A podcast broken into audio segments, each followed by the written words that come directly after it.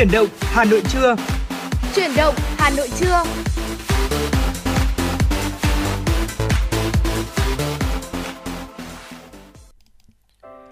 Quý vị thính giả thân mến, bây giờ là 10 giờ theo giờ đồng hồ của phòng thu chúng tôi và chúng ta lại đồng hành cùng với nhau trong chuyển động Hà Nội trong buổi trưa ngày hôm nay. Chương trình đang được phát sóng trực tiếp trên sóng FM tần số 96 MHz và cũng đang được phát sóng trực trực tuyến trên trang web Hà Nội TV.vn và đồng hành cùng với à, Võ Nam trong à, buổi trưa ngày hôm nay để có thể cập nhật và gửi tới quý vị những tin tức một cách nhanh chóng và chính xác nhất. Đó chính là Thu Minh Ờ, và hy vọng rằng là những tin tức chúng tôi à, cập nhật và gửi tới quý vị sẽ được quý vị tương tác và đón nhận nhiệt tình của chúng tôi qua hai kênh đó là qua số hotline 024 3773 6688 hoặc là qua trang fanpage chính thức của chương trình và quý vị cũng có thể nghe lại những chương trình đã phát sóng trên trang web Hà Nội Online.vn. Dạ vâng ạ và ngoài ra thì à, quý vị thính giả chúng ta à, cũng có thể nghe lại chương trình của chúng tôi trên các nền tảng podcast quý vị nhé. Và quý vị thính giả thân mến, Thu Minh xin được nhắc lại hai uh, phương thức liên lạc để quý vị có thể kết nối với chúng tôi đó là thông qua hotline 024 3773 6688 hoặc thông qua fanpage chính thức của chương trình FM96 Thời sự Hà Nội và chúng tôi à, rất là mong sẽ được nhận được những tin nhắn phản hồi cũng như là những yêu cầu âm nhạc đến từ quý vị thính giả. Hãy kết nối cùng với Thu Minh và Võ Nam trong 120 phút sắp tới của chương trình quý vị nhé. Còn bây giờ thì có lẽ là để mở đầu cho chương trình của chúng ta uh, trong chương trình chuyển động Hà Nội trưa nay thì à, xin mời quý vị thính giả chúng ta sẽ cùng thư giãn với một giai điệu âm nhạc. Vâng ạ, chắc chắn rồi. Hãy cùng à, đến với giọng ca của Sunny Hạ Linh cùng với ca khúc Vào Hạ. Quý vị hãy giữ sóng, chúng tôi sẽ quay trở lại với rất nhiều những nội dung hấp dẫn.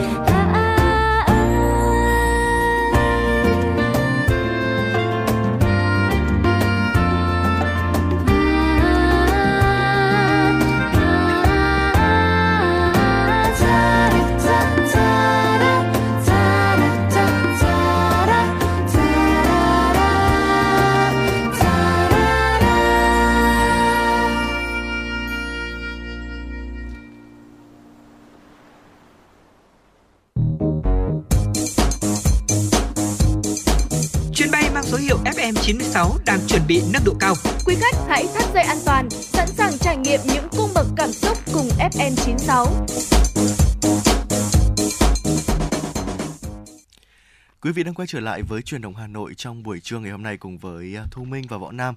Và chương trình sẽ được tiếp tục với những tin tức thời sự đáng chú ý do phóng viên Thu Vân thực hiện. Mời quý vị và các bạn cùng nghe. Thưa quý vị và các bạn, sáng ngày hôm qua, Phó Thủ tướng Trần Lưu Quang đã tham dự và phát biểu khai mạc hội nghị hợp tác giữa các địa phương Việt Nam Pháp lần thứ 12, diễn ra tại Hà Nội từ 14 đến 16 tháng 4. Phát biểu tại hội nghị, Phó Thủ tướng Chính phủ Trần Lưu Quang khẳng định Pháp luôn là đối tác quan trọng hàng đầu trên con đường phát triển, hội nhập quốc tế và trong chính sách đối ngoại của Việt Nam. Pháp hiện là một trong những đối tác thương mại, đầu tư, viện trợ không hoàn lại hàng đầu châu Âu, châu Âu của Việt Nam. Bên cạnh đó, giao lưu nhân dân, quan hệ giữa các địa phương hai nước ngày càng phát triển mạnh mẽ với nhiều hình thức hoạt động phong phú, đa dạng và hiệu quả. Phó Thủ tướng nhấn mạnh tầm quan trọng cơ chế hội nghị hợp tác giữa các địa phương Việt Nam Pháp trong thúc đẩy hợp tác giữa các địa phương và giao lưu nhân dân hai nước là nét độc đáo trong tổng thể quan hệ Việt Pháp bởi Pháp là nước duy nhất mà Việt Nam có cơ chế hợp tác cấp địa phương mang quy mô toàn quốc. Hội nghị là dịp để đánh giá kết quả những nội dung hợp tác đã triển khai giữa các địa phương, đưa ra giải pháp tăng cường việc thực hiện các chính sách, thiết lập quan hệ đối tác cùng có lợi giữa các địa phương, góp phần thúc đẩy quan hệ Việt Nam và Pháp. Sáng hôm qua, Phó Thủ tướng Trần Hồng Hà chủ trì cuộc họp tổng kết 10 năm thực hiện nghị quyết 13 NQTU năm 2012 về xây dựng hệ thống kết cấu hạ tầng đồng bộ nhằm đưa nước ta trở thành nước công nghiệp theo hướng hiện đại vào năm 2020. Phát biểu tại cuộc họp, Phó Thủ tướng Trần Hồng Hà nhấn mạnh sự cần thiết của phát triển kết cấu hạ tầng đồng bộ hiện đại, đáp ứng nhu cầu phát triển của bộ ngành địa phương với quốc gia. Vì vậy, các đại biểu phải đánh giá đầy đủ toàn diện kết quả thực hiện, phân tích nguyên nhân của các hạn chế bất cập, bài học kinh nghiệm, nhất là tính phù hợp về tư duy, quan điểm, mục tiêu và cơ chế tạo ra các nguồn lực đề ra trong nghị quyết 13 NQTU, những vấn đề mới xuất hiện, Phó Thủ tướng Trần Hồng Hà nhấn mạnh những kết quả quan trọng đạt được trong xây dựng kết cấu hạ tầng cùng những hạn chế trong chính sách để huy động nguồn lực, cải cách đồng bộ thể chế. Trong thời gian tới, Phó Thủ tướng yêu cầu phải có quan điểm mới, tư duy mới, nhiệm vụ mới để phát triển kết cấu hạ tầng đồng bộ, tích hợp hiện đại đi trước và mở ra không gian phát triển mới, trong đó nguồn lực nhà nước tập trung cho những công trình hạ tầng thiết yếu, đóng vai trò chủ đạo, dẫn dắt vốn đầu tư đầu tư Phó Thủ tướng cũng yêu cầu đẩy mạnh phát triển hạ tầng xã hội, y tế, giáo dục khoa học công nghệ, văn hóa, kiến tạo không gian, sáng tạo cho hoạt động văn hóa, thông tin báo chí, công nghiệp kinh tế xanh, công nghệ cốt lõi, có lộ trình phát triển những loại hình hạ tầng mới về thông tin, viễn thông, môi trường, năng lượng tái tạo. Ủy ban Thường vụ Quốc hội tổ chức lễ công bố nghị quyết về việc thành lập Ban tổ chức Hội nghị nghị sĩ trẻ toàn cầu lần thứ 9 Phát biểu tại lễ công bố, Phó Chủ tịch Thường trực Quốc hội Trần Thanh Mẫn nhấn mạnh việc Quốc hội Việt Nam đăng cai hội nghị khẳng định sự trách nhiệm quan tâm của Việt Nam đối với thanh niên và các vấn đề chung toàn cầu của giới trẻ. Hội nghị diễn ra từ 14 đến 18 tháng 9 năm 2023, dự kiến có hơn 500 đại biểu tham gia, Phó Chủ tịch Quốc hội đề nghị các thành viên ban tổ chức đóng góp thực chất vào nội dung hội nghị, bảo đảm hài hòa lợi ích, thể hiện vị thế vai trò của Quốc hội nước chủ nhà, đề xuất các sáng kiến mang dấu ấn Việt Nam. Ban tổ chức gồm 23 thành viên do Phó Chủ tịch Quốc hội Trần Thanh Mẫn làm trưởng ban. Tối hôm qua, chương trình nghệ thuật chào mừng hội nghị hợp tác giữa các địa phương Việt Nam Pháp lần thứ 12 và lễ khai mạc không gian sắc màu Việt Nam, lễ hội dạo chơi nước Pháp đã diễn ra tại quảng trường Lý Thái Tổ và không gian đi bộ khu vực Hồ Hoàn Kiếm. Phát biểu khai mạc, Phó Chủ tịch Ủy ban nhân dân thành phố Hà Nội Nguyễn Mạnh Quyền nhận định Chương trình nghệ thuật lễ khai mạc không gian sắc màu Việt Nam và lễ hội dạo chơi nước Pháp là những sự kiện giao lưu đặc biệt do Ủy ban nhân dân thành phố Hà Nội cùng với Đại sứ quán Pháp tại Việt Nam tổ chức nhân kỷ niệm 50 năm thiết lập quan hệ ngoại giao, 10 năm quan hệ đối tác chiến lược giữa hai nước Việt Nam Pháp và chào mừng hội nghị hợp tác địa phương Việt Nam Pháp lần thứ 12. Phó Chủ tịch Ủy ban nhân dân thành phố Nguyễn Mạnh Quyền bày tỏ vui mừng khi đông đảo đại biểu có mặt tại vườn hoa Lý Thái Tổ, không gian mang tính biểu tượng của thủ đô Hà Nội để bắt đầu thực hiện một chuyến du lịch đặc biệt đến các địa phương của Pháp và Việt Nam thông qua trải nghiệm văn hóa và ẩm thực. lần đầu tiên được tổ chức song song tại không gian đi bộ giữa trung tâm cổ kính của Hà Nội. Hai sự kiện sắc màu Việt Nam và lễ hội dạo chơi nước Pháp là món quà đầy ý nghĩa của tình hữu nghị, là điểm nhấn của giao thoa văn hóa với thông điệp đậm nét về hợp tác và hòa bình, phát triển và hướng tới tương lai. Chương trình nghệ thuật có sự tham gia của 150 nghệ sĩ. Thông qua đó, chương trình giới thiệu văn hóa con người đất nước cũng như tình hữu nghị lâu bền của hai quốc gia. Vâng ạ thưa quý vị, vừa rồi là những tin tức thời sự đáng chú ý do phóng viên Thu Vân thực hiện và chúng tôi cập nhật và chuyển tới quý vị trong chuyển động Hà Nội trong buổi trưa ngày hôm nay. À, và những tin tức vẫn sẽ được chúng tôi liên tục cập nhật ở những phần sau của chương trình. Còn ngay bây giờ thì hãy cùng với chúng tôi chuyển sang một à, tiểu mục tiếp theo cũng rất là quen thuộc với chúng ta đó là tiểu mục ờ, uh, FM96 Travel. Uh, Thu Minh này không biết là nhắc đến Thái Lan một đất nước rất là xinh đẹp thì Thu Minh sẽ uh, nghĩ ngay tới điều gì đầu tiên ạ, đặc biệt là trong cái dịp uh, rất đặc biệt của đất nước Thái Lan dịp này ạ. À, theo như tôi mình được biết thì hiện tại là đất nước Thái Lan thì đang uh, có tổ chức một cái lễ hội, ừ. đó chính là lễ hội té nước Songkran đúng không ạ? Vâng đúng là như thế ạ. À, lễ hội té nước Songkran Thái Lan là một trong những lễ hội mà thu hút đông đảo du khách tham gia nhất hiện nay.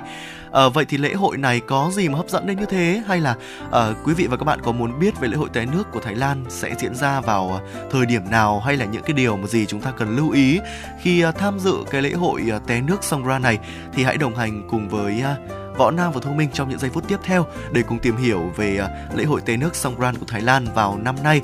À, đầu tiên thì à, lễ hội Tế nước Songkran của Thái Lan mang ý nghĩa như thế nào? Thì à, là một từ tiếng Phạn Songkran có nghĩa là sự chuyển giao thưa quý vị. Hàm ý nói đến cái việc là mặt trời dịch chuyển từ sao Hoàng đạo Song Ngư sang Bạch Dương và đây được xem là khoảnh khắc bước sang năm mới theo lịch của người Thái, giống như Tết cổ truyền của Việt Nam vậy. À, vậy nên là nếu bạn chưa biết du lịch Thái Lan vào tháng 4 này có gì thì hãy nhớ ngay đến Tết Songkran. Hàng năm thì cứ vào khoảng thời gian nói trên thì người dân Thái Lan lại nô nức chuẩn bị để có thể là lau dọn bàn thờ Phật và nhà cửa. Ở người đi xa thì về đoàn tụ và quay quần cùng với gia đình để ăn mừng một năm mới sắp đến, giống như với Tết cổ truyền của Việt Nam như Võ Nam vừa chia sẻ đấy ạ. À, vậy thì ờ, lễ hội ờ, Tây nước sông Ran này có những điều gì thú vị? Hãy cùng khám phá ngay sau đây. À, là một đất nước à, là mang trong mình rất nhiều lễ hội à, đẹp thì sông Ran là một trong những những cái lễ hội mà thu hút đông đảo du khách tham gia nhất hiện nay. Uh, lễ hội này có gì hấp dẫn như vậy thưa quý vị?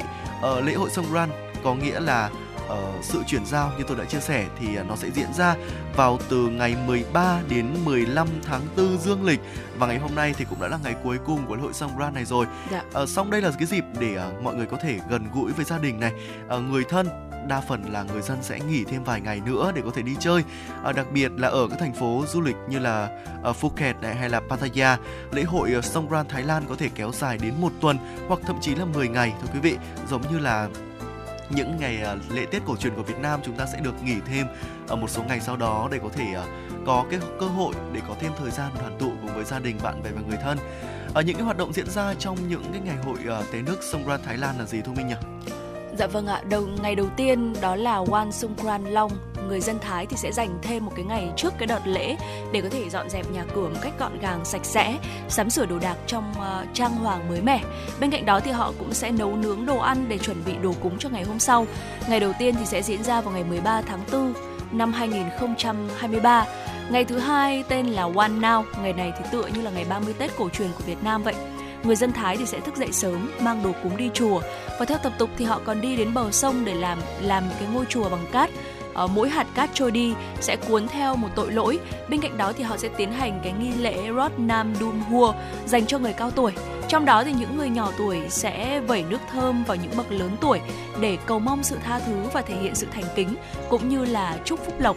Ngày thứ hai thì sẽ diễn ra vào ngày 14 tháng 4 năm 2023 và đến ngày thứ ba uh, ngày hôm nay thì cũng là ngày cuối rồi đấy ạ là Wan Payawan là ngày đầu năm. Người dân sẽ ăn mặc rất là đẹp đi lễ chùa vào sáng sớm. Và ngày này thì cũng diễn ra nhiều nghi thức đặc sắc như là tắm tượng Phật này. Và đây cũng là khi mà lễ hội té nước Songkran chính thức bắt đầu. Bên cạnh nước thì có người còn sử dụng bột màu để ném vào nhau nữa. Và như Thu Minh đã chia sẻ thì ngày cuối cùng sẽ diễn ra vào ngày 15 tháng 4 Dạ vâng ạ, một cái điều đặc biệt khi mà quý vị tham gia những cái lễ hội té nước ở Songkran đó chính ừ. là uh, người của chúng ta sẽ không bao giờ được khô giáo nữa. Cứ hễ ra đường là gặp thấy người nào là chúng ta sẽ bị uh, té nước vào bằng những cái vật dụng như là có thể bằng xô bằng chậu hoặc là thậm chí là những cái súng bắn nước rất là ngộ nghĩnh rất là đáng yêu. Uh, vậy thì uh, có những cái nơi nào để chúng ta có thể tham gia lễ hội té nước Songkran ở Thái Lan đây? À, quý vị hãy giữ sóng và cùng đồng hành với chúng tôi để khám phá thêm những cái nội dung về lễ hội té nước Songkran. Nhưng trước đó thì à, ngay bây giờ hãy cùng thư giãn với một giai điệu âm nhạc, một yêu cầu âm nhạc của vị thính giả có đuôi số điện thoại đó là 359. Hãy cùng à, đến với yêu cầu âm nhạc ca khúc là à, Mình của anh, một sáng tác à, và thể hiện của Phạm Anh Duy. Xin mời quý vị cùng à, thưởng thức ạ.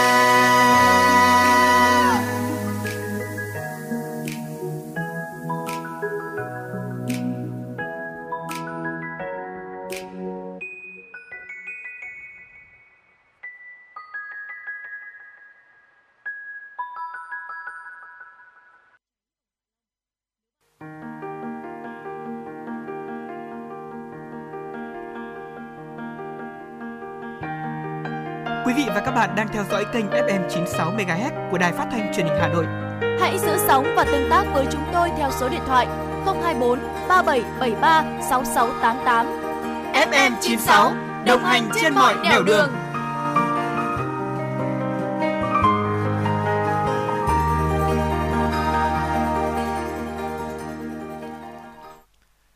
vị thân mến, chúng ta đang cùng nhau quay trở lại với lễ hội tài nước sông té nước sông Ran ở Thái Lan.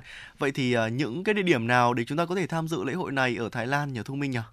Đầu tiên thì không thể không nhắc tới thủ đô Bangkok, sầm uất của Thái Lan. Ừ. À, chúng ta có thể tham gia lễ hội quanh khu uh, Bang Lam Phu, quảng trường Hoàng gia Ratanakosin, uh, đường uh, Phra Athit, uh, Santi, Santi Chai Prakan và Wisut Prasad.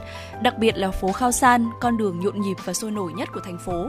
À, nếu muốn xem thôi, à, bạn có thể đến với Silom để chiêm ngưỡng lễ hội té nước Songkran Thái Lan 2023 từ trên cầu treo. Thế nhưng mà cũng không có gì đảm bảo bởi vì uh, nhiều chiếc xe cứu hộ với vòi nước lớn thì cũng sẽ tham gia cuộc vui này. Vâng ạ, còn gì tuyệt vời hơn khi được tham gia một cái cuộc chiến nước trên những con đường cạnh bãi biển xanh sạch đẹp ở Pattaya đúng không ạ? Chưa kể đến những sự kiện âm nhạc lớn và những buổi diễu hành náo nhiệt và những cái khu ăn chơi uh, sầm uất Walking Street. Đây cũng được bình chọn là một trong những điểm đến hot nhất khi đi du lịch Thái Lan vào tháng 4. Vậy nên cái địa điểm thứ hai quý vị có thể lưu ý đến đó chính là Pattaya. Dạ vâng ạ và tiếp theo đó chính là Phuket. Có thể ghé qua chúng ta có thể ghé qua bãi biển Patong và đường Soi Bangla để có thể tham gia lễ hội té nước Songkran Thái Lan. Bên cạnh đó thì bến cảng, công viên Loma hay là trung tâm sự kiện Chuselon với nhiều hoạt động vui chơi thì sẽ khiến cho chúng ta cảm thấy uh, vui quên lối về luôn đấy ạ. Và ngoài ra thì uh, Chiang Mai cũng là một cái thành phố cổ kính mang đậm bản sắc văn hóa Phật giáo. Du khách đến đây thì sẽ có được những cái trải nghiệm mới lạ, ví dụ như là vẩy nước hoa nhài lên tượng Phật này, chiêm ngưỡng các cái cuộc thi nhan nhan sắc. Ngoài ra thì các màn trình diễn nghệ thuật đường phố sặc sỡ màu sắc tại trung tâm Tapeget sôi động, mùi hương của các món ăn thơm ngon sẽ khiến cho chúng ta không thể rời chân khỏi nơi này. Và lưu ý nhỏ là ở đây thì à, một hào nước lớn có một cái hào nước lớn để chúng ta có thể tha hồ té nước vui chơi cho nên là đừng quên ghé thăm đóa hồng phương Bắc uh, khi mà du lịch Thái Lan tháng 4 này các bạn nhé. Vâng ạ, Chiang Mai còn được mệnh danh là đóa hồng phương Bắc đấy ạ. Vậy thì ờ, cần chuẩn bị những cái gì để tham dự lễ hội Songkran 2023 năm nay? À, đầu tiên thì chắc chắn rồi, chả ai muốn là chúng ta sẽ khô giáo khi mà đi tham dự lễ hội té nước đúng không ạ? Súng nước là một trong những cái vật dụng mà quý vị và các bạn cần chuẩn bị để có thể uh, làm ướt bất cứ ai mà chúng ta nhìn thấy.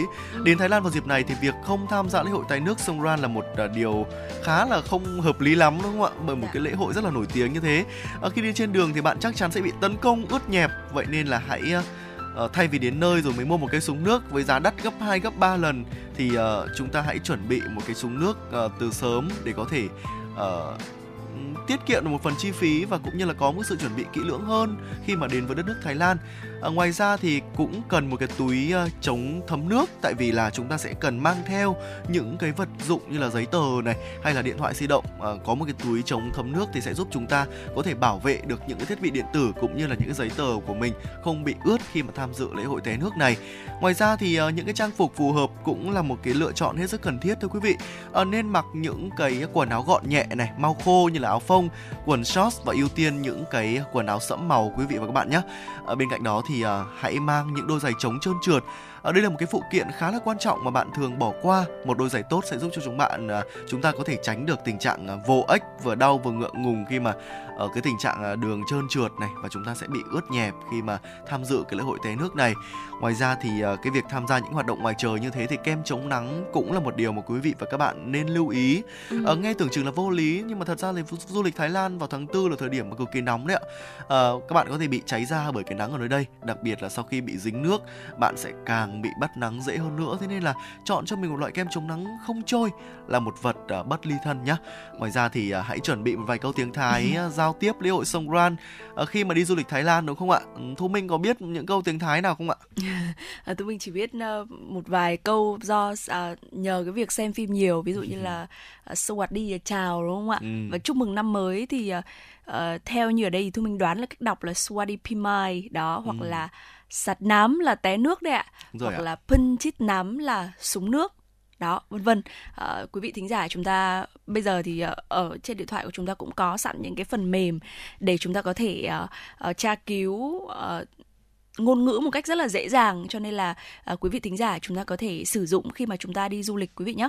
Và ngày hôm nay thì cũng đã là ngày cuối cùng rồi ạ. Thế nhưng mà quý vị thính giả chúng ta vẫn uh, cứ nốt lại những cái lưu ý như thế này để có thể là sang năm sau đúng không ạ? Có cơ hội thì chúng ta cũng uh, đến thăm và bên cạnh đó thì ờ, ở khoảng thời gian này khi mà chúng ta ờ, sang Thái Lan thì bên cạnh lễ hội té nước này thì Thái Lan còn có rất là nhiều những cái ờ, địa điểm du lịch, những cái món ăn ngon rất là phù hợp để cho chúng ta có thể là lên kế hoạch để đi du lịch sang đất nước này.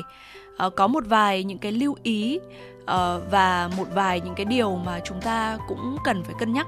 Uh, uh, liên quan tới cái lễ hội Songkran ở Thái Lan ví dụ như là một vài những cái điều mà chúng ta nên làm. Uh, để quý vị thính giả nếu như sau này chúng ta có cơ hội đấy ạ thì hãy lưu ý. Đầu tiên đó chính là nhiều tuyến đường thì sẽ bị cấm vào cái dịp này và cũng không an toàn cho chúng ta khi mà sử dụng xe máy hay là ô tô trong những đám đông phấn khích. Chính vì thế mà hãy ưu tiên là sử dụng phương tiện công cộng quý vị nhé và tiếp theo nữa đó chính là bởi vì không khí rất là đông đúc cho nên là chúng ta hãy cất giữ đồ đạc một cách cẩn thận. Và tốt nhất là chúng ta nên để những cái vật dụng đắt tiền ở trong vali khóa lại và chúng ta đặt ở khách sạn. Ngoài ra thì ờ, tỷ lệ tai nạn 3 ngày này khá là cao cho nên là uh, chúng ta cũng nên cẩn thận cẩn thận uh, xe cộ khi mà đi lại vào dịp này. Ờ, và bên cạnh đó thì chúng ta không được té nước vào các nhà sư, trẻ nhỏ và người lớn tuổi. Chúng ta chỉ được làm điều này ở một số khu vực cho phép, thế nhưng mà phải dùng nước hoa nhài thơm để vẩy.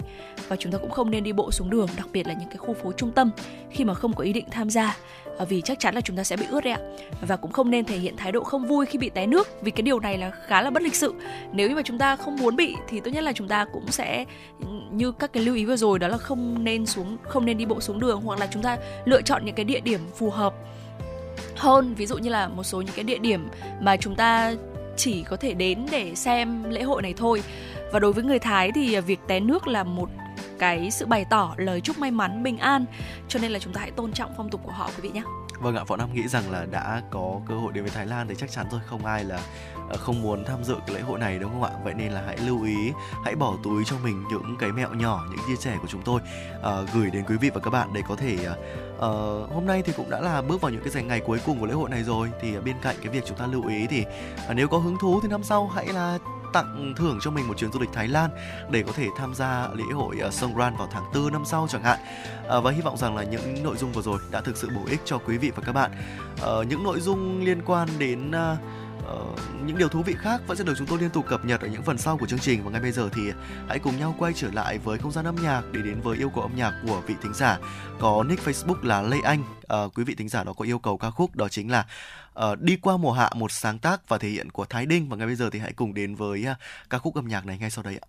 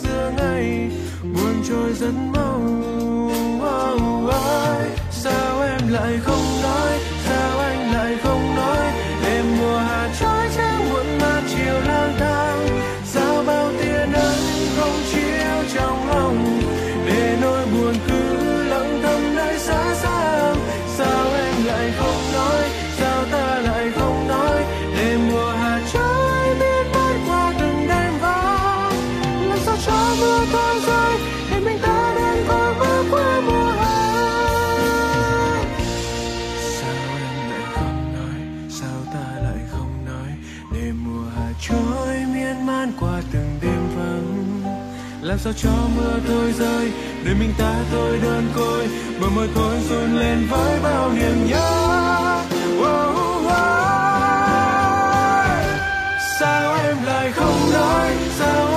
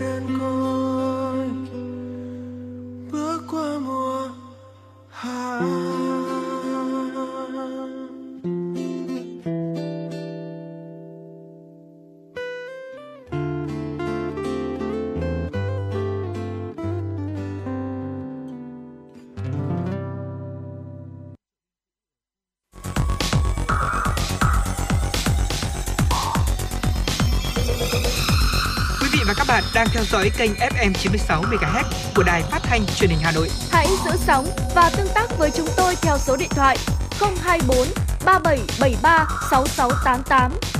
FM 96 đồng hành trên mọi nẻo đường.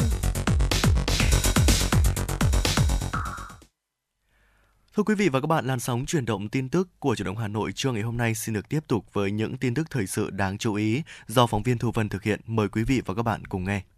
Thưa quý vị và các bạn, kiểm tra đột xuất một điểm tập kết kinh doanh hàng hóa chiều ngày 13 tháng 4, đội quản lý thị trường số 1 Cục Quản lý Thị trường thành phố Hà Nội đã phát hiện và tạm giữ hàng nghìn thùng bánh không rõ nguồn gốc xuất xứ, chuẩn bị đưa ra thị trường tiêu thụ. Qua xác minh ban đầu, hầu hết số bánh kẹo này được bán cho người tiêu dùng thông qua các trang thương mại điện tử, đặc biệt là các nền tảng mạng xã hội gây nhiều khó khăn cho công tác phát hiện, xử lý. Phía bên trong một kho tập kết hàng hóa tại quận Hai Bà Trưng, Hà Nội, lực lượng quản lý thị trường đã phát hiện 1.300 thùng bánh có dấu hiệu nghi vấn. Quá trình kiểm tra, đại diện doanh nghiệp không xuất trình được hóa đơn chứng từ, chứng minh nguồn gốc xuất xứ. Ông Nguyễn Đức Nguyên, Kiểm soát viên đội quản lý thị trường số 1, Cục Quản lý Thị trường Hà Nội cho biết, có thể thấy hộp bánh được trưng bày rất bắt mắt, chữ tượng hình và nếu như chỉ xem qua trên môi trường Internet thì rất dễ nhầm tưởng đây là hàng nội địa cao cấp của Trung Quốc. Nhưng thực tế đây là hàng không rõ nguồn gốc xuất xứ. Đang nói những loại bánh đa dạng màu sắc mùi vị này được quảng cáo là bánh nội địa Trung Quốc. Những món ăn vặt hấp dẫn của giới trẻ, dễ tìm kiếm, dễ mua và chất lượng chỉ được kiểm chứng bằng đánh giá, bằng lượt mua hay lượt yêu thích trên các trang mạng. Thực tế cho thấy một số sàn thương mại điện tử hay các trang bán hàng qua mạng xã hội đang thiếu sự kiểm soát chặt chẽ, xác minh nguồn gốc các loại hàng hóa. Đây chính là kẽ hở để một số đối tượng lợi dụng hình thức thương mại điện tử để gian lận buôn lậu. Cuối phiên giao dịch ngày hôm qua, giá vàng SJC giảm từ 200.000 đồng một lượng so với mở cửa phiên cùng ngày. Vàng SJC và Doji đồng loạt niêm yết ở mức 66,5 và 67,1 triệu đồng một lượng theo chiều mua vào và bán ra. Chốt phiên giao dịch ngày hôm qua, công ty vàng bạc đá quý Sài Gòn niêm yết giá vàng mua vào ở mức 66,5 triệu đồng một lượng, giá bán ra là 67,1 triệu đồng một lượng so với mở cửa phiên giao dịch cùng ngày. Giá vàng SJC giảm 200.000 đồng một lượng ở cả hai chiều mua vào và bán ra. Chênh lệch giá mua và bán vàng SJC đang là 600.000 đồng một lượng. Cùng thời điểm, tập đoàn Doji niêm yết giá vàng mua vào bán ra ở mức 66,5 và 67,1 triệu đồng một lượng, tăng 50.000 đồng ở chiều mua vào và tăng 100.000 đồng một lượng ở chiều bán ra so với mở cửa phiên giao dịch ngày hôm qua. Chênh lệch giá mua bán vàng Doji đang là 600.000 đồng một lượng. Tiêm vaccine vẫn là biện pháp hữu hiệu nhất để phòng tránh COVID-19. Đây là nhấn mạnh của WHO trong khuyến nghị mới nhất hướng dẫn việc tiêm vaccine phòng COVID-19. Theo hướng dẫn mới, WHO đã chia cộng đồng thành 3 nhóm, ưu tiên cao, trung bình và thấp. Tiến sĩ Angela Pratt, trưởng đại diện Tổ chức Y tế Thế giới WHO tại Việt Nam cho biết, Chúng tôi khuyến cáo những người đủ điều kiện nên đi tiêm phòng, đặc biệt khuyến cáo tiêm phòng đối với nhóm có nguy cơ cao nhất bị mắc bệnh nặng và tử vong do COVID-19, bao gồm nhóm người cao tuổi, người có bệnh nền mãn tính, người dễ bị tổn thương, người bị suy giảm miễn dịch. Nếu bạn nằm trong các nhóm nguy cơ cao mà chưa được tiêm phòng, hãy đi tiêm ngay khi có thể. Ở Việt Nam hầu hết mọi người đã tiêm đủ liều cơ bản và đây là một điều tuyệt vời. Tuy nhiên, chúng tôi cũng thấy rằng có rất ít người tiêm mũi nhắc lại thứ hai, mũi thứ tư. Vì vậy, nếu bạn đủ điều kiện tiêm mũi nhắc lại mà chưa tiêm, hãy đi tiêm ngay khi có thể. Đối với trẻ em, vaccine COVID-19 có hiệu quả rất tốt cho trẻ em. Vì vậy, nếu bạn là phụ huynh có trẻ nhỏ, hãy cân nhắc cho trẻ đi tiêm phòng COVID-19. Tôi cũng muốn nhân cơ hội này để nhắc nhở các phụ huynh có con nhỏ là việc tiêm chủng định kỳ cho trẻ cũng vô cùng quan trọng. Nếu trẻ đủ điều kiện để tiêm phòng các mũi tiêm định kỳ như sởi, rubella và các mũi tiêm định kỳ khác của trẻ nhỏ, hãy đảm bảo trẻ được tiêm phòng đầy đủ. Chúng ta cần đảm bảo giảm thiểu nguy cơ trẻ bị mắc các bệnh truyền nhiễm phổ biến ở trẻ em. Thưa quý vị, Hà Nội sẽ bố trí lực lượng phân luồng chống ùn tắc tại 57 vị trí thường xuyên xảy ra ùn tắc giao thông vào dịp cao điểm nghỉ lễ 30 tháng 4, mùng 1 tháng 5 sắp tới. Trong đó thanh tra sở sẽ bố trí lực lượng tại 50 vị trí thường xuyên xảy ra ùn tắc giao thông vào giờ cao điểm, huy động 181 người một ca trực, đồng thời bố trí lực lượng tại 7 vị trí xung quanh các bến xe khách liên tỉnh. Ngoài thời gian quy định, lãnh đạo các đơn vị có trách nhiệm chủ động nắm bắt tình hình giao thông trên địa bàn quản lý để kịp thời bố trí lực lượng không để ùn tắc giao thông kéo dài. Ngoài bố trí lực lượng phân luồng chống ùn tắc giao thông, thanh tra Sở Giao thông Vận tải Hà Nội sẽ tập trung xử lý xe khách tuyến cố định chạy sai hành trình, dừng đỗ đón trả khách trái quy định, các tụ điểm bến cóc, xử lý xe hợp đồng vận chuyển hành khách hoạt động như tuyến cố định, tổ chức tụ điểm đón khách tập trung gây mất trật tự an toàn giao thông, không để phát sinh các điểm đón trả khách tại các văn phòng đại diện, chi nhánh công ty trên các địa bàn quận Hoàn Kiếm, khu vực phố cổ, Hai Bà Trưng, khu vực trước cổng dạp xiếc Trung ương, đường Giải phóng phố Vọng, Đống Đa, tuyến phố Trường Trinh, Thanh Xuân, đường Khuất Duy Tiến, Vành Đai Ba, Nguyễn Trãi, Nguyễn Tuân, Cầu Giấy ở khu vực công viên Cầu Giấy, Nam Tử Liêm trên tuyến đường Nguyễn Hoàng, Bên cạnh đó, lực lượng thanh tra tăng cường xử lý xe taxi dừng đỗ trái quy định tại các cổng bệnh viện, nhà ga, trung tâm thương mại, khu vui chơi, lễ hội, xe taxi che biển kiểm soát, xe buýt không đáp ứng các điều kiện tiêu chuẩn chất lượng dịch vụ vận chuyển hành khách, xe nhái thương hiệu xe buýt. Vâng ạ thưa quý vị, vừa rồi là những tin tức thời sự đáng chú ý mà chúng tôi cập nhật và gửi tới quý vị trong chuyển động Hà Nội trưa ngày hôm nay. À, những tin tức thời sự quốc tế vẫn sẽ tiếp nối chương trình. À, nhưng mà trước đó thì hãy cùng chúng tôi thư giãn với một giai điệu âm nhạc. Hãy đến với ờ, ca khúc Bước qua mùa cô đơn, một sáng tác của Đạt chi qua sự thể hiện của ca sĩ Julim Trần. Quý vị hãy giữ sóng, chúng tôi sẽ quay trở lại ngay.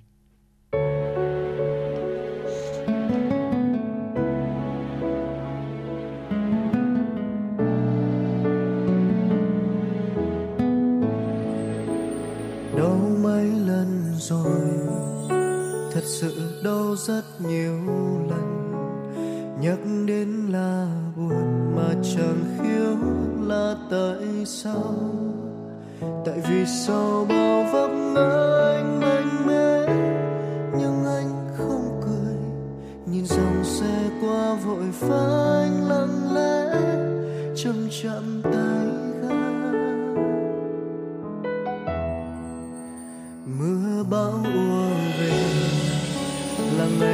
chẳng trở về qua mấy cuộc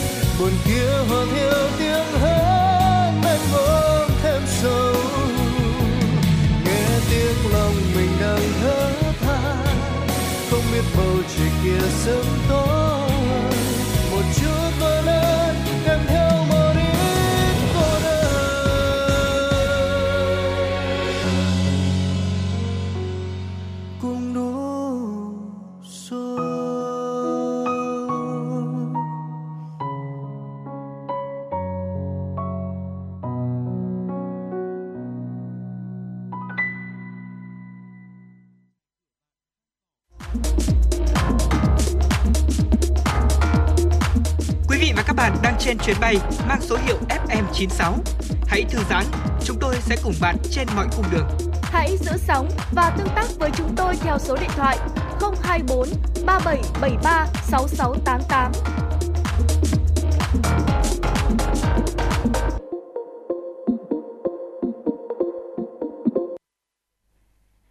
Xin được chuyển sang phần tin thế giới.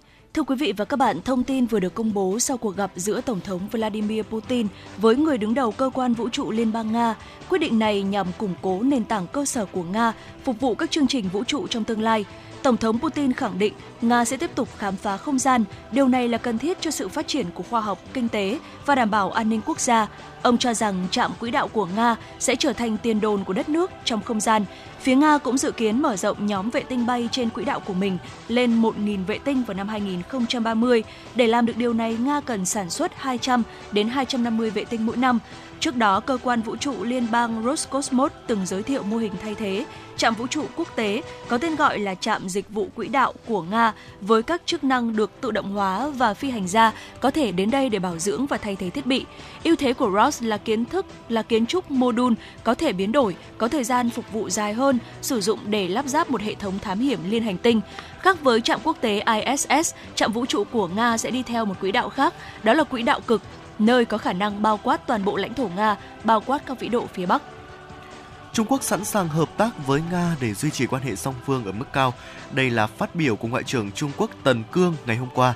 Tại cuộc gặp với Ngoại trưởng Nga Sergei Lavrov bên lề hội nghị ngoại trưởng các nước láng giềng Afghanistan tại thành phố Samarkand, Uzbekistan, ông Tần Cương nhấn mạnh Trung Quốc và Nga cần duy trì các cuộc trao đổi cấp cao nhằm làm sâu sắc quan hệ hai nước trong kỷ nguyên mới. Về phần mình, Ngoại trưởng Nga Lavrov nhất trí tăng cường phối hợp với Trung Quốc và đẩy mạnh hợp tác trong các khuôn khổ đa phương như Tổ chức Hợp tác Thượng Hải và nhóm các nước BRICS, thúc đẩy một thế giới đa cực, Bộ trưởng Quốc phòng Trung Quốc Lý Thượng Phúc và Bộ trưởng Quốc phòng Nga Sergei Shoigu dự kiến thảo luận về an ninh toàn cầu và khu vực tại các cuộc hội đàm từ ngày 16 đến 18 tháng 4 tới tại Nga. Tại Campuchia, lễ hội Angkor Songkran đã chính thức khai mạc hôm qua tại khu quần thể Angkor, tỉnh Siem Reap để chào đón năm mới cổ truyền Chochnam Nam Thmei. Đến với lễ hội, người dân và du khách được thưởng thức các tiết mục nghệ thuật, ẩm thực, võ thuật cổ truyền đặc sắc của Campuchia và hòa mình vào bầu không khí sôi động của các trò chơi dân gian độc đáo. Những ngày này, người dân Campuchia cũng sẽ thực hiện các nghi lễ thờ cúng truyền thống tại gia đình, cùng nhau lên chùa làm lễ cầu mong một năm mới sung túc an lành. Trong khuôn khổ lễ hội năm nay, Campuchia đã thiết lập hai kỷ lục thế giới về màn trưng bày nhiều trái tim bằng giấy nhất và số người tham gia nhảy Madison đông nhất. Nhân dịp Tết cổ truyền, người đứng đầu chính phủ Hoàng gia Campuchia Samdech Techo Hun Sen đề nghị lãnh đạo các tỉnh, thành phố và địa phương trong cả nước tăng cường công tác bảo đảm an ninh an toàn cho nhân dân vui đón năm mới. Dịp này, chính quyền thủ đô Phnom Penh tổ chức 345 xe buýt chở khách trong nội thành và đi các địa phương miễn phí nhằm tạo điều kiện thuận lợi cho người dân về thăm quê, đoàn tụ cùng gia đình, đồng thời kêu gọi các chủ doanh nghiệp, chủ xe buýt không tăng phí vận tải trong dịp Tết cổ truyền để góp phần cùng chính phủ giúp người dân đi lại thuận tiện an toàn. Ngày hôm qua, Ngân hàng Trung ương Nhật Bản Boji đã giới thiệu mẫu tiền giấy mới dự kiến phát hành từ nửa cuối tài khóa 2024. Tiền giấy mới có 3 mệnh giá là 10.000, 5.000 và 1.000 yên. Loại tiền giấy mới sẽ sử dụng kỹ thuật in ảnh 3 chiều đầu tiên trên thế giới, cho phép hình ảnh chuyển động theo các hướng nhìn khác nhau. Bên cạnh đó, để tạo thuận lợi cho người thì được kém, chữ số trên đồng tiền cũng được điều chỉnh lớn hơn.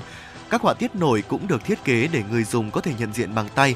Mẫu tiền giấy mới bắt đầu trưng bày tại các bảo tàng tiền giấy và các ngân hàng trên toàn Nhật Bản kể từ ngày 14 tháng 4. Boji dự kiến sẽ phát hành tổng cộng hơn 3 tỷ tờ tiền các mệnh giá tài khóa trong năm 2024. Vâng ạ, những uh, tin tức vừa rồi cũng đã khép lại ở những à, khung giờ phát sóng của tin tức thế giới của chúng tôi ngày hôm trong khung giờ đầu tiên của truyền động Hà Nội trưa ngày hôm nay. Và ngay bây giờ thì à, trước khi khám phá với ẩm thực cùng với FM96 thì hãy cùng với chúng tôi thư giãn với một giai điệu âm nhạc. À, hãy cùng đến với ca khúc Hải Phòng cảng, Hải Phòng phố cảng tôi yêu qua sự thể hiện của Đức Việt. Quý vị hãy giữ sóng, chúng tôi sẽ quay trở lại với những nội dung hấp dẫn ngay sau đây.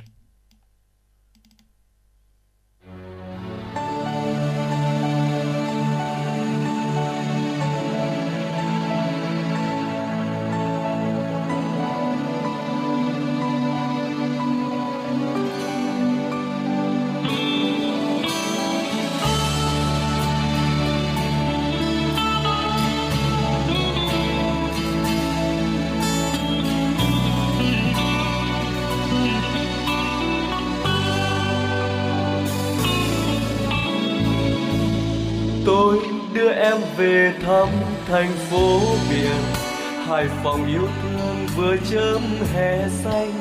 Bình minh đang lên hương đông tỏa sáng, xúc dã coi tàu đất cảng yêu thương. Hải phòng ơi, tôi yêu em mùa hoa phượng vĩ, yêu những con đường mới mở thanh thang. Biển xanh quê tôi rực rỡ nắng vàng bãi cát mơ màng dưới hàng dừa xanh. Đồ xuân lung linh tâm mình trong nắng, lan hạ chào đón lữ khách về thăm. Tôi nắm tay em đi khắp phố phường để được lắng nghe thì thầm yêu thương.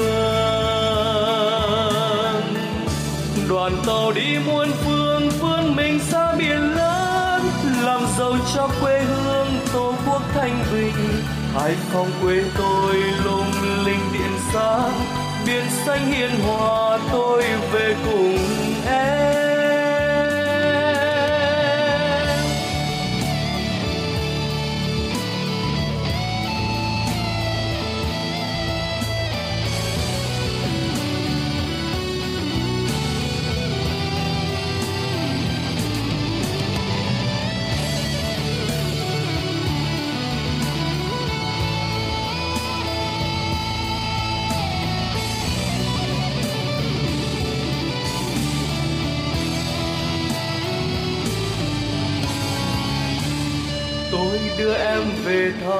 thành phố biển.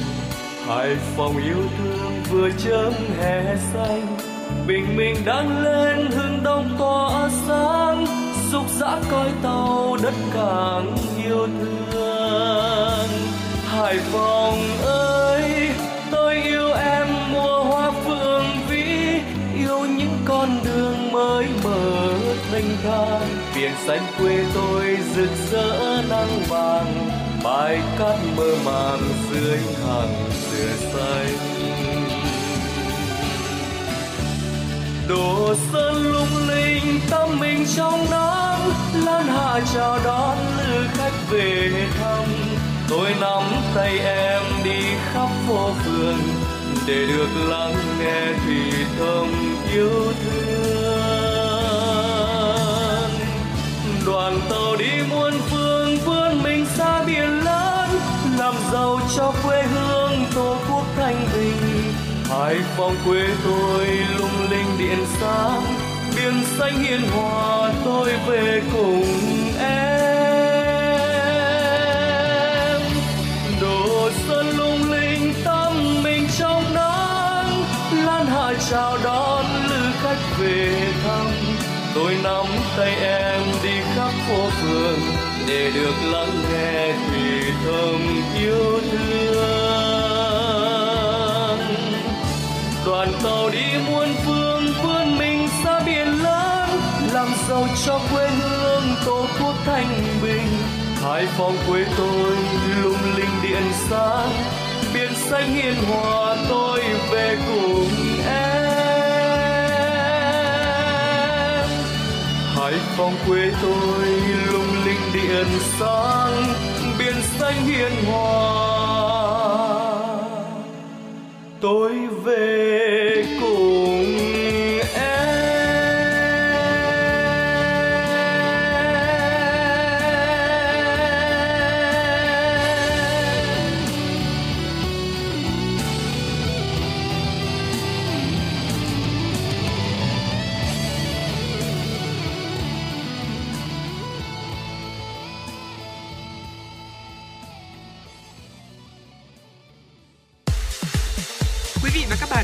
chuyến bay mang số hiệu FM96. Hãy thư giãn, chúng tôi sẽ cùng bạn trên mọi cung đường. Hãy giữ sóng và tương tác với chúng tôi theo số điện thoại 024 3773 6688. Vâng ạ, chúng ta đang quay trở lại với chuyển động Hà Nội trong buổi trưa ngày hôm nay để đến với tiểu mục khám phá ẩm thực. À, chúng ta vừa được à, lắng nghe những giai điệu rất là tuyệt vời về thành phố Hải Phòng. À, không biết là nhắc đến Hải Phòng thì Thu Minh sẽ bên cạnh những cái cảnh đẹp, bên cạnh những cái danh lam thắng cảnh thì nó về ẩm thực thì một à, đặc sản nào của Hải Phòng khiến Thu Minh à, nhớ nhất nhỉ Thu Minh nhỉ? Dạ vâng ạ, tất nhiên sẽ là món bánh đa cua rồi ạ, Ừ. là món mà nổi tiếng từ trước tới giờ. Ờ, thế nhưng mà Thu Minh thấy rằng là khi mà mọi người về Hải Phòng thì mọi người nhắc tới đồ ăn cũng khá là nhiều. À, giống như anh Võ Nam cũng chia sẻ. À, vậy thì ngày hôm nay thì có lẽ là chúng ta sẽ thử đổi hướng một chút được không ạ? Đó chính là thử nhắc tới à, một à, thức uống đi ạ. À, nếu như mà ở Hà Nội này hay là thành phố Hồ Chí Minh thì mọi người sẽ thích uống cà phê nhiều hơn Vâng. đó thì ở Hải Phòng thì có một cái loại thức uống đặc trưng không thể thiếu và thậm chí là còn được người dân Hải Phòng yêu thích hơn cả cà phê đó chính là trà cúc là một cái Ừ. thức quà rất là thân quen của người dân nơi đây Vâng ạ, trà cúc thì tôi cũng đã nghe rất là nhiều rồi Ừ. và cũng đã từng được thưởng thức ở những quán cà phê hay là những quán nước rồi. Không biết là trà cúc Hải Phòng thì nó có những cái điểm gì đặc biệt nhỉ? Ờ, thực ra là trà cúc ở Hải Phòng thì ờ, nó có rất là nhiều những cái điều đặc biệt đấy chính là chúng ta uống vào mùa lạnh hay là mùa nóng thì cũng sẽ đều ngon và Ừ. tất nhiên là nó cũng sẽ có những cái cách ờ, thưởng thức ờ, rất là khác rồi ạ Vâng. tùy vào từng thời điểm Ờ, ví dụ như là mùa hè này ở dưới tán phượng đỏ rực rỡ trong bản hòa ca dâm gian của bầy ve nói một cách thơ mộng là như thế. Dù bận rộn đến mấy thì người dân nơi đây họ vẫn có thói quen là tự thưởng cho mình một ly trà cúc mát lạnh. Ở bên cạnh ly trà cúc thì có thể là có thêm một cái đĩa cốc dầm muối ớt bên những người bạn và trò chuyện những cái câu chuyện tưởng chừng như là không có hồi kết. Thì ờ, còn đến mùa đông thì khi mà nhắc tới trà cúc thì người ta sẽ thường uh, nhắc thêm một cái món ăn mà đi đôi với trà cúc đó chính là hạt dẻ. Ừ. đó. Và thường thường ấy ạ khi mà những cái quán trà cúc ví dụ như là ở trên đường uh, Phan Bội Châu này hay là Hoàng Văn Thụ là hai cái con đường mà có rất là nhiều những cái quán trà cúc nổi tiếng thì chúng ta có thể thấy rằng là những cái quán trà cúc đó sẽ mở buổi sáng từ khá là sớm cho đến tối muộn. Và có một cái điều mà cần phải công nhận đó là ở thời điểm nào thì những quán trà này cũng rất là đông khách đến uống đấy ạ. Ngay từ sáng sớm thì mọi người cũng đã đến uống rất là đông rồi và trà cúc thì uh, nếu như mà quý vị nào mà chúng ta muốn thưởng thức uh, trà cúc này và nó còn dễ uống nữa thì có thể uh, lựa chọn thử gọi trà cúc chua ngọt chẳng hạn ờ. nó là một cái loại trà cúc uh, uh, hay được mọi người nói là best seller ấy ạ là wow. bán vâng chạy nhất. Bởi vì rằng là nó rất là dễ uống. Và ở trong cái cốc uh, trà cúc chua ngọt đó thì nó còn có những cái uh, lát táo đấy ạ. Những à. cái lát táo đấy nó rất là giòn. Nó được người ta uh, làm khô đi ạ. Và thậm chí nhiều người còn thích đến mức mà gọi riêng một cái đĩa toàn là những cái táo đỏ đó là cái lát táo đỏ làm khô và ăn rất là giòn đặc biệt là các bạn à, trẻ con cũng rất là thích ăn cái món đó. Bởi vì rằng là nhiều bạn còn nói rằng là nó, nó giống như là bi, à, đang ăn bim bim đấy ạ. Dạ, dạ vâng. Vâng nghe những chia sẻ chia sẻ của thu minh thì bọn nam cũng rất là tò mò. Tại vì ừ. chưa có cơ hội được thưởng thức món à, trà hoa cúc của Hải Phòng. Ừ. và không biết là quý vị thính giả của chúng tôi thì sao ạ? Quý vị đã có cơ hội để à, thưởng thức cái thức uống rất đặc biệt rất là đặc trưng của mảnh đất Hải Phòng này hay chưa? Thì quý vị cũng có thể chia sẻ với chúng tôi qua ở những kênh tương tác của chương trình. À, và tôi nghĩ rằng nếu có dịp trong tương lai thì mình sẽ thử qua những cái chia sẻ của Thu Minh rất là tuyệt vời về ừ. uh, thức uống này về mảnh đất Hải Phòng và chắc chắn rồi à, quý vị cũng có thể à, thử cho mình cũng có thể có thể có thêm cho mình một cái gợi ý mà nếu chúng ta có dịp đến Hải Phòng vào à, những dịp sắp tới chẳng hạn đúng không dạ. ạ? Vâng ạ và chia tay với à, thức uống trà hoa cúc ở Hải Phòng thì quay trở lại với à, không gian âm nhạc để chúng ta hãy cùng nhau thưởng thức uh, một ca khúc đó chính là ca khúc cô đơn trên sofa trước khi đến với khung giờ phát sóng tiếp theo của chương trình. Uh, quý vị hãy giữ sóng võ nam và thu minh vẫn luôn ở đây để đồng hành cùng với quý vị trong những giây phút tiếp theo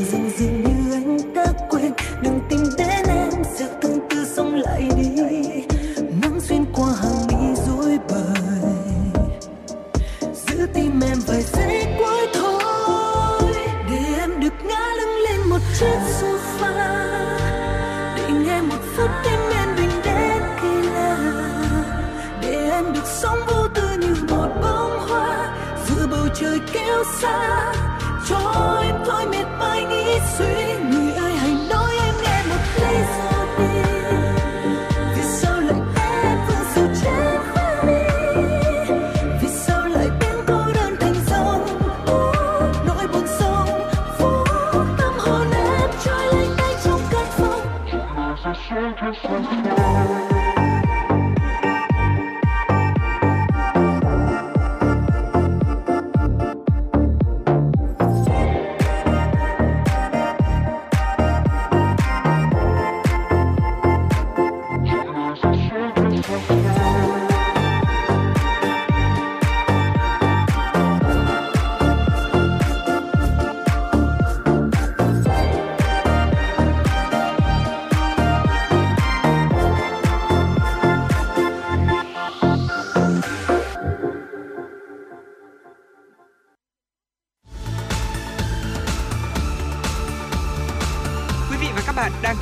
kênh FM 96 MHz của đài phát thanh truyền hình Hà Nội. Hãy giữ sóng và tương tác với chúng tôi theo số điện thoại 024 3773 6688.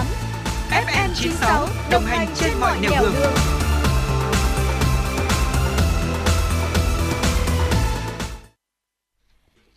vị và các bạn, ngay sau đây xin mời quý vị và các bạn chúng ta cùng đến với khung giờ thứ hai của chương trình chuyển động Hà Nội trưa nay.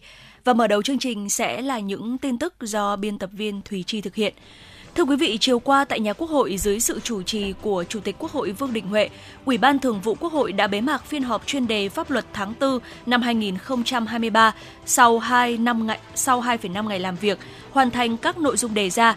Phát biểu bế mạc phiên họp, Chủ tịch Quốc hội Vương Đình Huệ nêu rõ, về công tác xây dựng pháp luật, Ủy ban Thường vụ Quốc hội đã xem xét cho ý kiến 3 dự án luật trong chương trình xây dựng luật pháp lệnh năm 2023 là dự án luật kinh doanh bất động sản sửa đổi, dự án luật viễn thông sửa đổi và dự án luật căn cước công dân sửa đổi. Ba dự án luật này đến nay đã đủ điều kiện trình Quốc hội xem xét cho ý kiến lần đầu tại kỳ họp thứ 5 tới.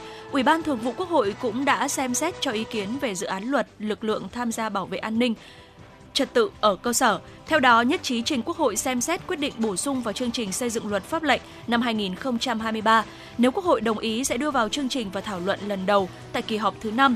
Đáng chú ý về dự án luật sửa đổi bổ sung một số điều của luật xuất cảnh, nhập cảnh của công dân Việt Nam và luật nhập cảnh xuất cảnh quá cảnh cư trú của người nước ngoài tại Việt Nam. Ủy ban Thường vụ Quốc hội thống nhất trình Quốc hội bổ sung vào chương trình năm 2023, trình Quốc hội cho ý kiến và thông qua theo quy trình rút gọn tại một kỳ họp Chủ tịch Quốc hội đề nghị các cơ quan hữu quan nghiên cứu kỹ lưỡng để bảo đảm sự thống nhất của dự luật này trong hệ thống pháp luật. Nhấn mạnh từ nay đến kỳ họp thứ 5 thời gian rất ngắn nhưng khối lượng công việc nhiều, Chủ tịch Quốc hội đề nghị sau phiên họp, Ủy ban pháp luật tổng hợp toàn bộ các nội dung và tờ trình về chương trình xây dựng luật pháp lệnh năm 2024, điều chỉnh chương trình năm 2023 để sớm báo cáo xin ý kiến Ủy ban Thường vụ Quốc hội. Chủ tịch Quốc hội cũng lưu ý Hội đồng dân tộc và các ủy ban của Quốc hội tổng hợp báo cáo các nội dung liên quan đến nội dung kỳ họp thứ 5. Trên cơ sở ý kiến tại phiên họp, Tổng thư ký Quốc hội cùng các cơ quan ban hành sớm thông báo kết luận của Ủy ban Thường vụ Quốc hội để các cơ quan tổ chức triển khai thực hiện. Ủy ban Thường vụ Quốc hội vừa công bố nghị quyết về việc thành lập Ban tổ chức Hội nghị nghị sĩ trẻ toàn cầu lần thứ 9.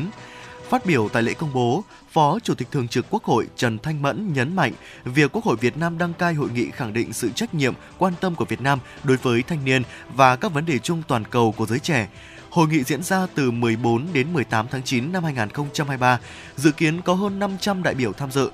Phó Chủ tịch Quốc hội đề nghị các thành viên ban tổ chức đóng góp thực chất vào nội dung hội nghị, bảo đảm hài hòa lợi ích, thể hiện vị thế vai trò của Quốc hội nước chủ nhà, đề xuất các sáng kiến mang dấu ấn Việt Nam. Ban tổ chức gồm 23 thành viên do Phó Chủ tịch Quốc hội Trần Thanh Mẫn làm trưởng ban.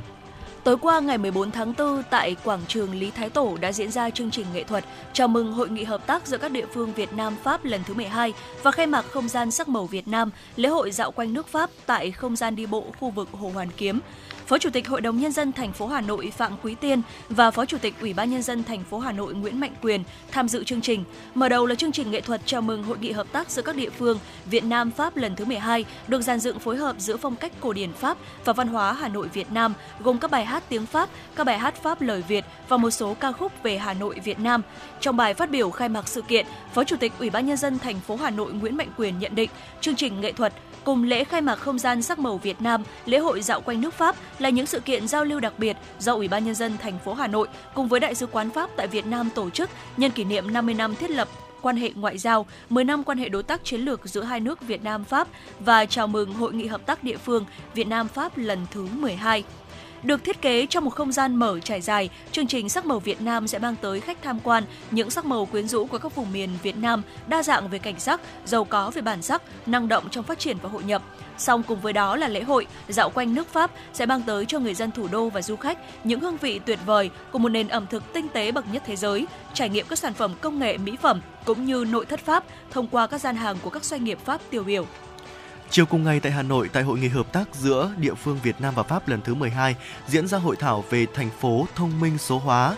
Hội thảo là cơ hội đặc biệt quan trọng để các địa phương doanh nghiệp của Việt Nam chia sẻ, giao lưu hợp tác với các địa phương và doanh nghiệp của Pháp, từ đó nghiên cứu áp dụng tại địa phương đơn vị, góp phần đẩy nhanh công cuộc chuyển đổi số, hướng đến mục tiêu cuối cùng là mang lại chất lượng cuộc sống tốt nhất cho người dân địa phương mình. Thứ trưởng Bộ Thông tin và Truyền thông Nguyễn Huy Dũng cho biết, chuyển đổi số là xu thế toàn cầu, là tiến trình không thể đảo ngược, là cơ hội không chỉ Việt Nam mà cả các nước, các doanh nghiệp trên thế giới. Do vậy, hợp tác quốc tế là giải pháp để tổ chức triển khai, thúc đẩy chuyển đổi số. Bộ Thông tin và Truyền thông luôn khuyến khích tạo điều kiện cho các hoạt động hợp tác chia sẻ, trao đổi những kiến thức về chuyển đổi số, chuyển giao những công nghệ hiện đại thân thiện với môi trường tới Việt Nam. Bộ Thông tin và Truyền thông cam kết sẽ tiếp tục đồng hành với các địa phương xuyên suốt trong quá trình chuyển đổi số quốc gia. Cũng trong khuôn khổ hội nghị hợp tác giữa các địa phương Việt Nam Pháp lần thứ 12 đã diễn ra phiên hội thảo chuyên đề Văn hóa, di sản và du lịch, tập trung vào các nội dung bảo tồn và phát huy giá trị di sản văn hóa, phát triển công nghiệp văn hóa và hợp tác phát triển du lịch. Qua phiên thảo luận, các địa phương Việt Nam mong muốn tiếp tục mở rộng quan hệ hợp tác phi tập trung với các tổ chức của Pháp, nhất là tiếp tục tăng cường và phát triển mối quan hệ với các địa phương truyền thống có kinh nghiệm trên các lĩnh vực phát triển văn hóa du lịch, phát huy giá trị di sản, đào tạo nguồn nhân lực mà các địa phương và các tổ chức nói trên có thế mạnh trên cơ sở phát huy các giá trị riêng có của mỗi địa phương ở Việt Nam. Các địa phương Việt Nam cũng mong muốn Đại sứ quán Pháp tại Việt Nam và các tổ chức các địa phương của Pháp quan tâm tham gia và hợp tác nhiều hơn nữa trong lĩnh vực văn hóa di sản, phát triển du lịch, phát triển các ngành công nghiệp văn hóa. Vâng ạ thưa quý vị, vừa rồi là những tin tức thời sự đáng chú ý chúng tôi cập nhật và gửi tới quý vị trong chuyển động Hà Nội trưa ngày hôm nay.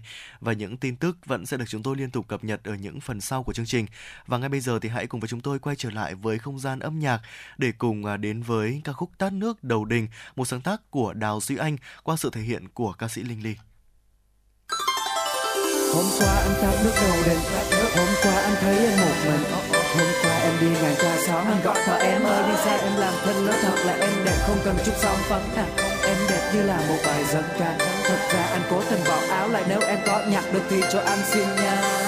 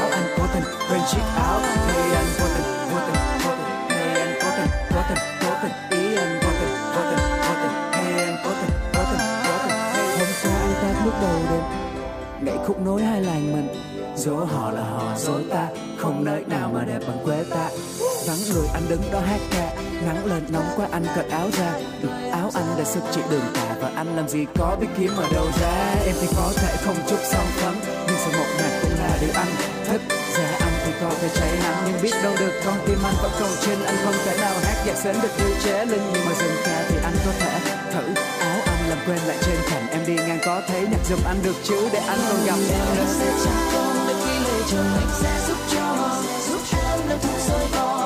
bắt xéo một vò rượu tăm giúp em để chiều em nằm để chân em đắp đôi chẳng em đeo. Giúp cho con tám tiền treo, con năm tiền cưới lại đeo buồn đau không rồi anh sẽ trả con đến khi lệ chồng anh sẽ giúp cho. Giúp em làm thúng sôi bò bắt con lợn béo một vò rượu tăm giúp em để chiều em nằm để chân em đắp đôi chẳng em đeo. Giúp cho con tám tiền treo, con năm tiền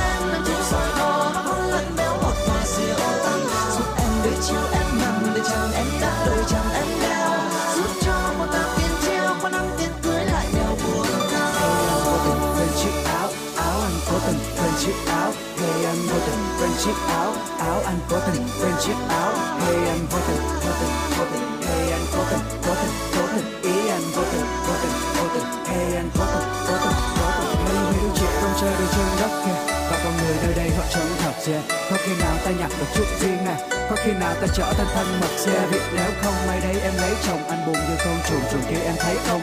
Không bây giờ anh muốn ngỏ lời trước anh tặng em cả tấm lòng này em lấy không nói thế nói thế. Không qua tắt nước đâu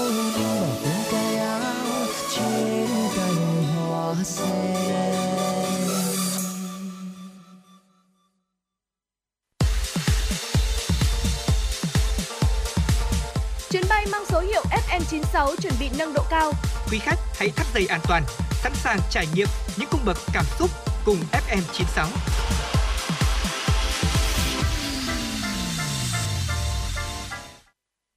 Sẽ được tiếp tục với phần tin. Thưa quý vị, trong bối cảnh toàn cầu lo ngại về lạm phát và lãi suất tăng, nền kinh tế Việt Nam được đánh giá nổi lên như một điểm sáng kinh tế hiếm hoi với tốc độ tăng trưởng GDP ổn định và là miền đất hứa cho các nhà đầu tư. Đây là nhận định của chuyên gia từ Quỹ tiền tệ quốc tế IMF, đồng thời là tác giả của báo cáo triển vọng kinh tế thế giới. Theo báo cáo triển vọng kinh tế thế giới, kinh tế Trung Quốc đang tăng trưởng trong khoảng từ 3% đến 5,2%, Ấn Độ tăng trưởng khoảng 6%, trong khi đó Việt Nam tăng trưởng khoảng 8%. Đây là một mức cao và được xem là điểm sáng của khu vực. Quỹ tiền tệ quốc tế cũng vừa điều chỉnh dự báo tăng trưởng của Việt Nam theo hướng tốt hơn kỳ vọng trước đó. Lý do một phần là từ sự phục hồi sau Covid-19 và xu hướng chuyển hướng thương mại. Tối qua tại tuyến phố đi bộ thị xã Sơn Tây, Sở Nông nghiệp và Phát triển Nông thôn Hà Nội phối hợp với Ủy ban Nhân dân thị xã Sơn Tây khai mạc hội trợ giống vật tư thiết bị nông nghiệp, nông sản an toàn, sản phẩm ô cốp, sản phẩm làng nghề trên địa bàn thành phố Hà Nội năm 2023.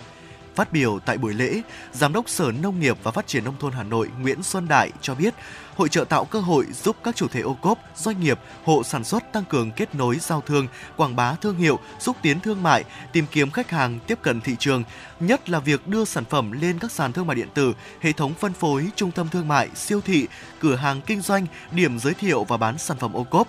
Qua hội trợ cũng giúp các chủ thể doanh nghiệp và cộng đồng tăng cường kết nối giao thương, trao đổi kinh nghiệm trong tổ chức sản xuất, xây dựng thương hiệu và tìm đầu ra cho sản phẩm, trao đổi kinh nghiệm về chuyển đổi số, tiếp cận với công nghệ tiên tiến và tiến bộ kỹ thuật mới, góp phần nâng cao giá trị gia tăng cho sản phẩm và phát triển chuỗi giá trị nông sản bền vững.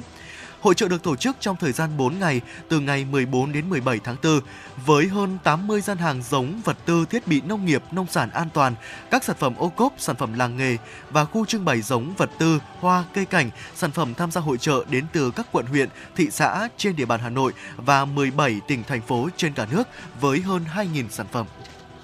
Chiều cùng ngày, Sở Công Thương Hà Nội phối hợp với Tổng Công ty Điện lực Hà Nội và các đơn vị liên quan tổ chức lễ phát động cao điểm hè về sử dụng năng lượng tiết kiệm và hiệu quả năm 2023. Phát biểu tại buổi lễ, bà Trần Thị Phương Lan, quyền giám đốc Sở Công Thương Hà Nội cho biết, để chương trình phát huy hiệu quả, EVN Hà Nội cần tăng số lượng, tần suất, thời lượng, nội dung các chương trình, hoạt động tuyên truyền. Thông qua lễ phát động cao điểm hè năm 2023, EVN Hà Nội mong muốn người dân thủ đô, các gia đình, cơ quan, cơ sở sử dụng năng lượng trên địa bàn cùng hành động thực hiện tiết kiệm điện, tiết kiệm năng lượng không chỉ trong thời gian cao điểm hè mà trong suốt cả năm 2023, góp phần tiết kiệm nguồn tài nguyên năng lượng của đất nước và hoàn thành kế hoạch của Ủy ban nhân dân thành phố Hà Nội về việc tăng cường tiết kiệm điện năm 2023. Ông Nguyễn Anh Dũng, Phó Tổng Giám đốc EVN Hà Nội nhấn mạnh. Trong khuôn khổ các hoạt động nhân ngày sở hữu trí tuệ thế giới 26 tháng 4, Hội thảo khoa học sinh viên luật tìm hiểu về sở hữu trí tuệ đã được tổ chức chiều qua tại Hà Nội. Phát biểu khai mạc, Phó giáo sư tiến sĩ Nguyễn Thị Quế Anh, hiệu trưởng trường Đại học Luật Đại học Quốc gia Hà Nội cho biết, Hưởng ứng Ngày Sở hữu trí tuệ thế giới, hội thảo mong muốn lan tỏa các chủ đề hấp dẫn có liên quan đến sở hữu trí tuệ nhằm thu hút sự tham gia đông đảo tích cực của các giảng viên, nghiên cứu viên, nhà khoa học, các nghiên cứu sinh ở các cơ sở đào tạo, nghiên cứu luật học nói chung và sinh viên của trường Đại học Luật nói riêng, góp phần tạo nên một môi trường giao lưu, trao đổi học thuật sôi nổi bổ ích. Tại hội thảo, nhiều sinh viên đã đưa ra các câu hỏi và được các chuyên gia giải đáp như bảo hộ quyền sở hữu trí tuệ liên quan đến xâm phạm bí mật đời tư, trí tuệ nhân tạo, tri thức truyền thống, công nghệ liên quan đến mật khẩu, từ đó đề xuất các biện pháp quy định nhằm bảo hộ quyền sở hữu trí tuệ. Theo thông tin từ Cục Viễn thông, Bộ Thông tin Truyền thông, bắt đầu từ hôm nay 15 tháng 4, các thuê bao chưa chuẩn hóa thông tin để trùng với cơ sở dữ liệu quốc gia về dân cư sẽ tiếp tục bị khóa hai chiều. Trước đó ngày 1 tháng 4 vừa qua đã có khoảng 1,67 triệu thuê bao di động bị khóa do chưa chuẩn hóa thông tin. Những thuê bao đó bao gồm SIM rác, số dư không đồng, thuê bao không hoạt động và những thuê bao không đăng ký lại thông tin cá nhân dù đã nhận được thông báo. Sau khi bị khóa một chiều, nhiều chủ thuê bao đã chuẩn hóa thông tin để mở lại liên lạc. Từ ngày 1 đến ngày 13 tháng 4 có 473.000 thuê bao đến mở khóa liên lạc. Như vậy hiện vẫn còn hơn 1,19 triệu thuê bao nếu không chuẩn hóa thông tin trong ngày hôm nay sẽ bị khóa hai chiều. Những ngày vừa qua, khi số ca mắc mới COVID-19 có xu hướng gia tăng trên mạng xã hội, nhiều hội nhóm chia sẻ nội dung biến thể COVID-19 Omicron mới độc hơn biến thể Delta gấp 5 lần nên dĩ nhiên có tỷ lệ tử vong cao hơn. Cục Y tế Dự phòng Bộ Y tế khẳng định chưa có thông tin về việc phát hiện biến thể COVID-19 mới. Đến thời điểm này, biến thể phụ Omicron đã xuất hiện được 16 tháng với hơn 500 biến thể phụ khác nhau. Biến thể này đang được lưu hành hầu hết các nơi trên thế giới và đang chiếm ưu thế. Các chuyên gia nhận thấy đây là biến thể có đặc tính lây lan nhanh nhưng chưa có bằng chứng rõ ràng về tăng ca nặng. Hiện nay trên thế giới, biến thể Omicron vẫn chiếm ưu thế. Tại Việt Nam, các nhà khoa học vẫn thường giải thích tự gen để phát hiện sự biến đổi của virus. Vâng thưa quý vị, vừa rồi những tin tức thời sự đáng chú ý mà chúng tôi cập nhật và gửi tới quý vị trong chuyển động Hà Nội ở trong buổi trưa ngày hôm nay và ngay bây giờ thì à, trước khi đến với những nội dung tiếp theo, hãy cùng với chúng tôi quay trở lại với không gian âm nhạc. Mời quý vị và các bạn chúng ta hãy cùng nhau thưởng thức ca khúc Hà Nội 12 mùa hoa, một sáng tác của nhạc sĩ Giáng Son qua sự thể hiện của nữ ca sĩ Dương Hoàng Yến. Quý vị hãy giữ sóng, chúng tôi sẽ quay trở lại ngay.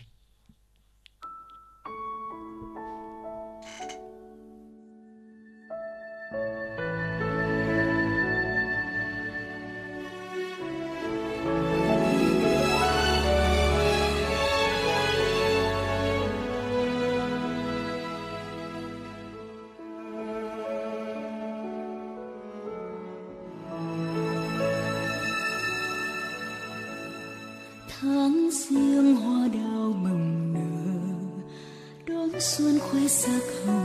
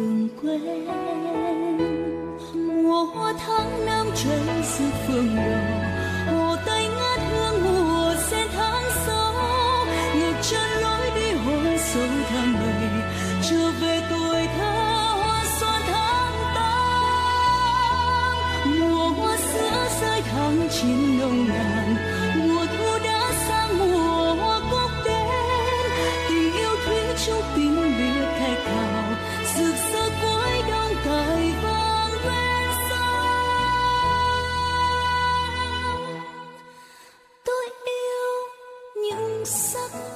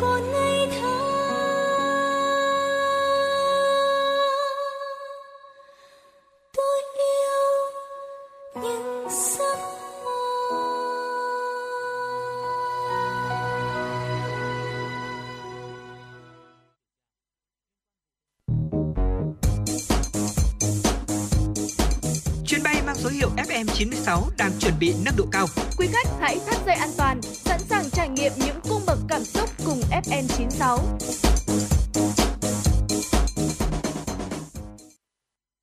Kính thưa quý vị và trong những giây phút tiếp theo của chuyển động Hà Nội trong buổi trưa ngày hôm nay, xin kính mời quý vị và các bạn chúng ta cùng đón nghe tọa đàm tháo gỡ khó khăn vướng mắc trong đào tạo sát hạch lái xe ô tô. Mời quý vị và các bạn cùng nghe. Thưa quý vị và các bạn, vừa qua chúng tôi đã nhận được nhiều ý kiến của thính giả nêu một số bất cập trong các quy định về đào tạo lái xe ô tô theo luật giao thông đường bộ hiện hành. Trong đó, điển hình là việc một số môn học lý thuyết đã quá lạc hậu, bị trùng lặp nội dung, chưa phù hợp và hình thức tổ chức lớp học thiếu linh hoạt. Ví dụ như khi tìm hiểu quy định học lý thuyết thì nhiều người thấy có những vấn đề bất hợp lý, cụ thể là có tới 4 trên 5 môn học có nội dung không phù hợp. Chẳng hạn như môn nghiệp vụ vận tải thì có nhiều nội dung trùng với môn luật giao thông đường bộ. Môn đạo đức văn hóa giao thông lại có nhiều nội dung giống như là môn pháp luật giao thông. Bên cạnh đó thì quy định học viên học lý thuyết phải đến lớp học tập trung 8 giờ trên một ngày và kéo dài liên tục trong 21 ngày có điểm danh, thực sự đã làm khó học viên. Nhiều người vẫn còn đang đi làm nên họ không thể xin nghỉ liên tiếp 21 ngày để đi học lái xe. Chính vì vậy mà họ đã quyết định không theo học nữa. Và còn nhiều những bất cập khác cũng được đề cập đến và cần có giải pháp tháo gỡ. Chương trình tọa đàm của chúng tôi ngày hôm nay sẽ cùng các vị khách mời bàn luận về chủ đề này, tháo gỡ khó khăn vướng mắc trong đào tạo, sát hạch lái xe ô tô. Chúng tôi xin được trân trọng giới thiệu sự có mặt của các vị khách mời. Xin được trân trọng giới thiệu ông Nguyễn Văn Quyền, Chủ tịch Hiệp hội ô tô vận tải Việt Nam. Xin được trân trọng giới thiệu ông Lại Thế Chất, Giám đốc Công ty Cổ phần Thành Đạt. Và xin được trân trọng giới thiệu ông Đỗ Ngọc, giảng viên dạy lái xe lâu năm. Xin được cảm ơn các vị khách mời đã dành thời gian cho chương trình của chúng tôi ngày hôm nay. Thưa quý thính giả và các vị khách mời, thời gian vừa qua thì nhiều người vừa tham gia khóa học lái xe đã cho biết là không chỉ ở phần lý thuyết mà phần thực hành cũng đang có những quy định chưa phù hợp. Chẳng hạn như là yêu cầu hiện nay khi lái xe tập lái xe trong sân hình thì học viên phải chạy trung bình là 7 km h Nhưng mà thực tế tại sân hình thì mỗi học viên chỉ có thể đi được khoảng 3,5 km h Tương tự như khi học thực hành lái xe trên đường giao thông, mỗi học viên đi với tốc độ trung bình 35 km/h, trong khi quy định chỉ cho phép đi trung bình từ 20,2 km/h. Với lưu lượng phương tiện giao thông đông như hiện nay thì việc đi với tốc độ 20,2 km/h sẽ gây ảnh hưởng tới các phương tiện khác và gây cản trở giao thông.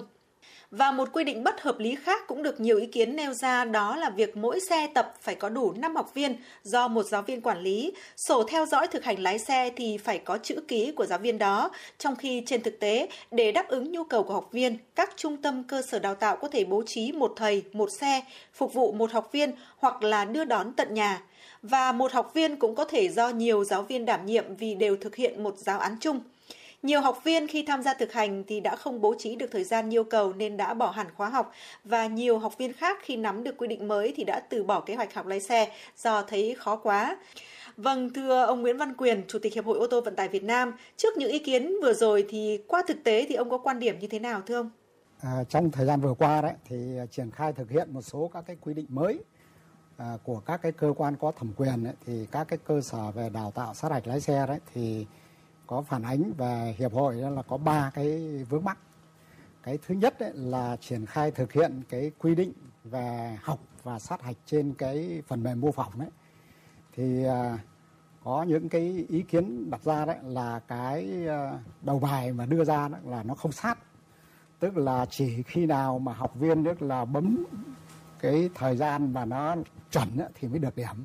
Chứ còn nếu như là nhanh hơn một chút là cũng không được điểm thế và những cái đó đấy thì đối với những người mà xuất phát từ nông thôn rồi miền núi và những người cao tuổi á, là học và sát hạch ở cái phần này gặp rất nhiều khó khăn.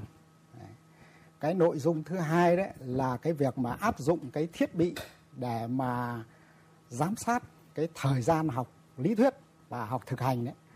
Thì à, cái cây số học thực hành đấy thì có một số ý kiến nêu ra đấy là đối với cái học lý thuyết trong lĩnh vực đào, đào tạo lái xe đó thì có nhiều người có thể tự học được ở nhà. À, nghiên cứu luật rồi một số những cái người mà cũng à, trong ngành giao thông à, có điều kiện tìm hiểu thì à, nhiều người là chỉ cần một hai tiết để giải đáp cuối cùng là có thể thi đạt. Cái thứ hai là cái việc mà học thực hành đấy thì à, có nhiều ý kiến cho rằng là cái yếu tố người thầy là rất quan trọng.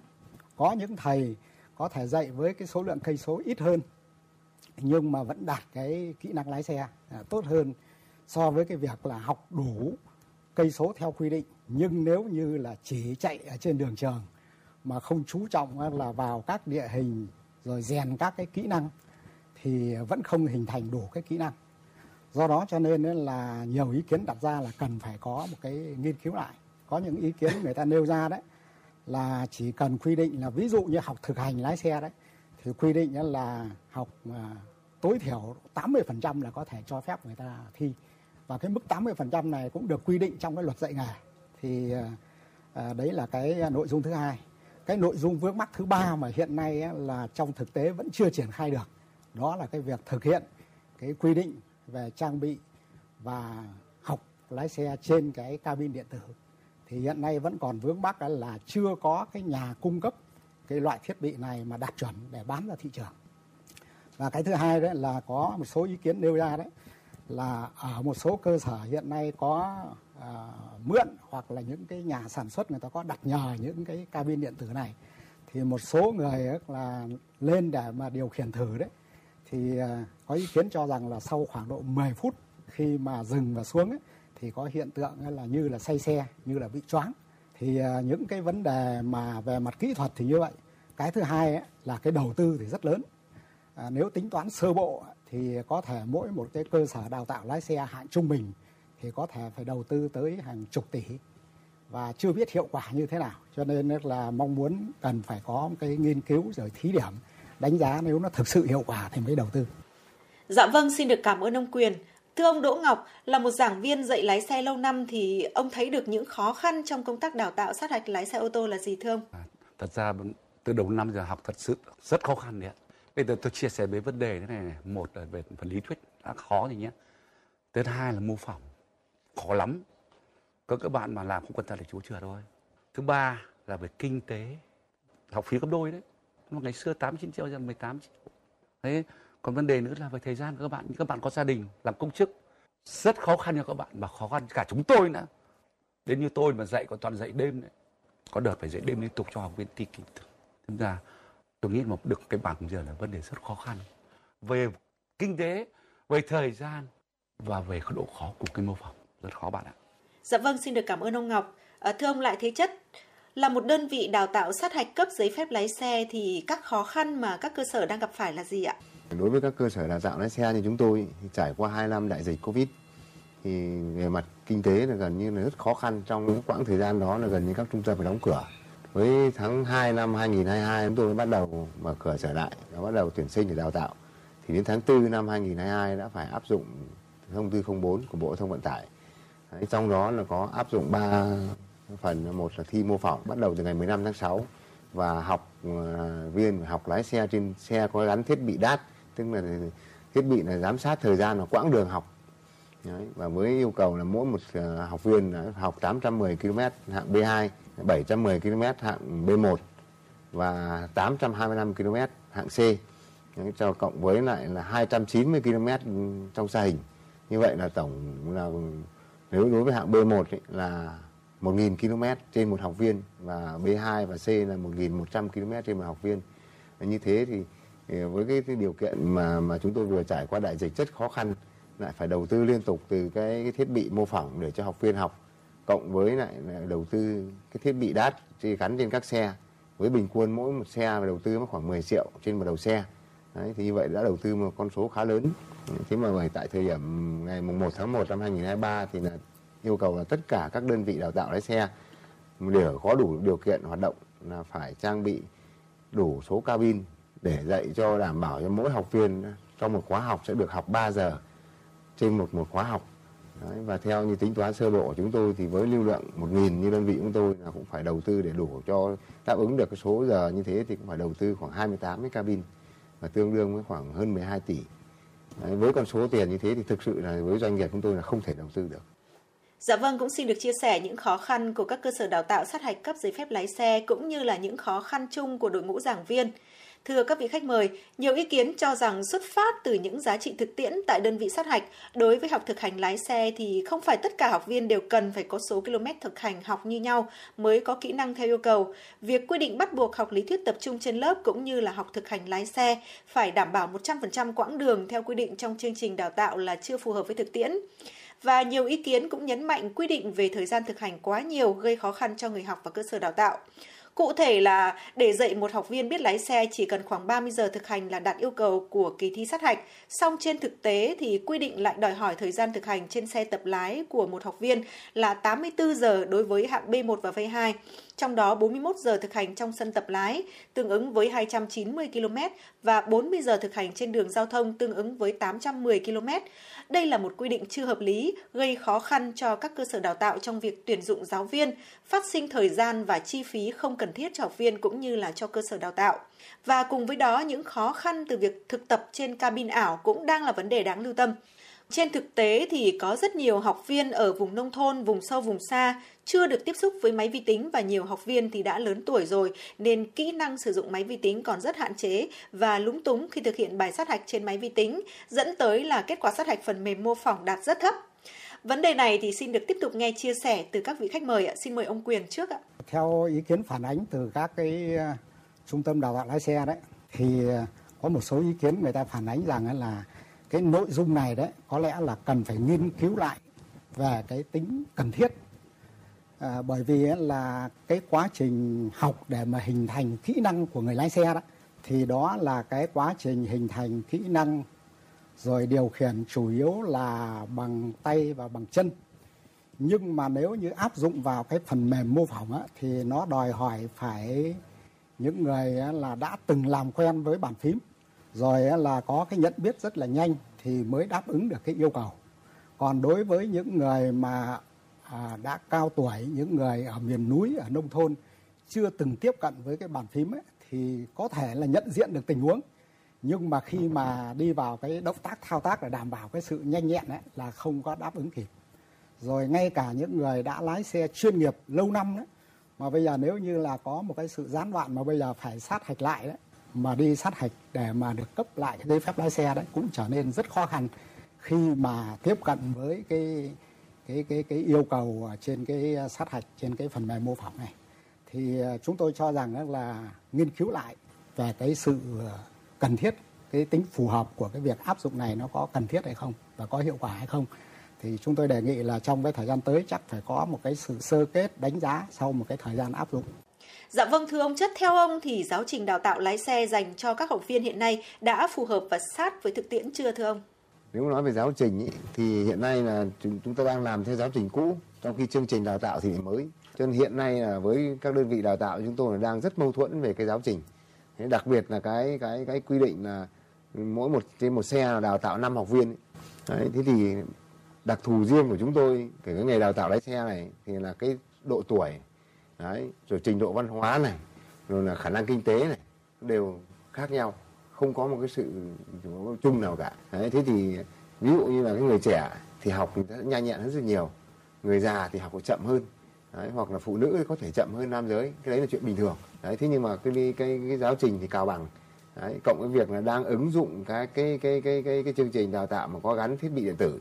Đấy thế thì ừ, mà chúng ta lại vẫn cứ dùng cái giáo trình giấy như như như kiểu cũ để lại thì thực sự nói là thời điểm này là tôi thấy nó không hoàn toàn không phù hợp Dạ vâng, thưa ông Quyền, việc áp dụng phần mềm mô phỏng hiện nay thì đã có kết quả như thế nào ạ?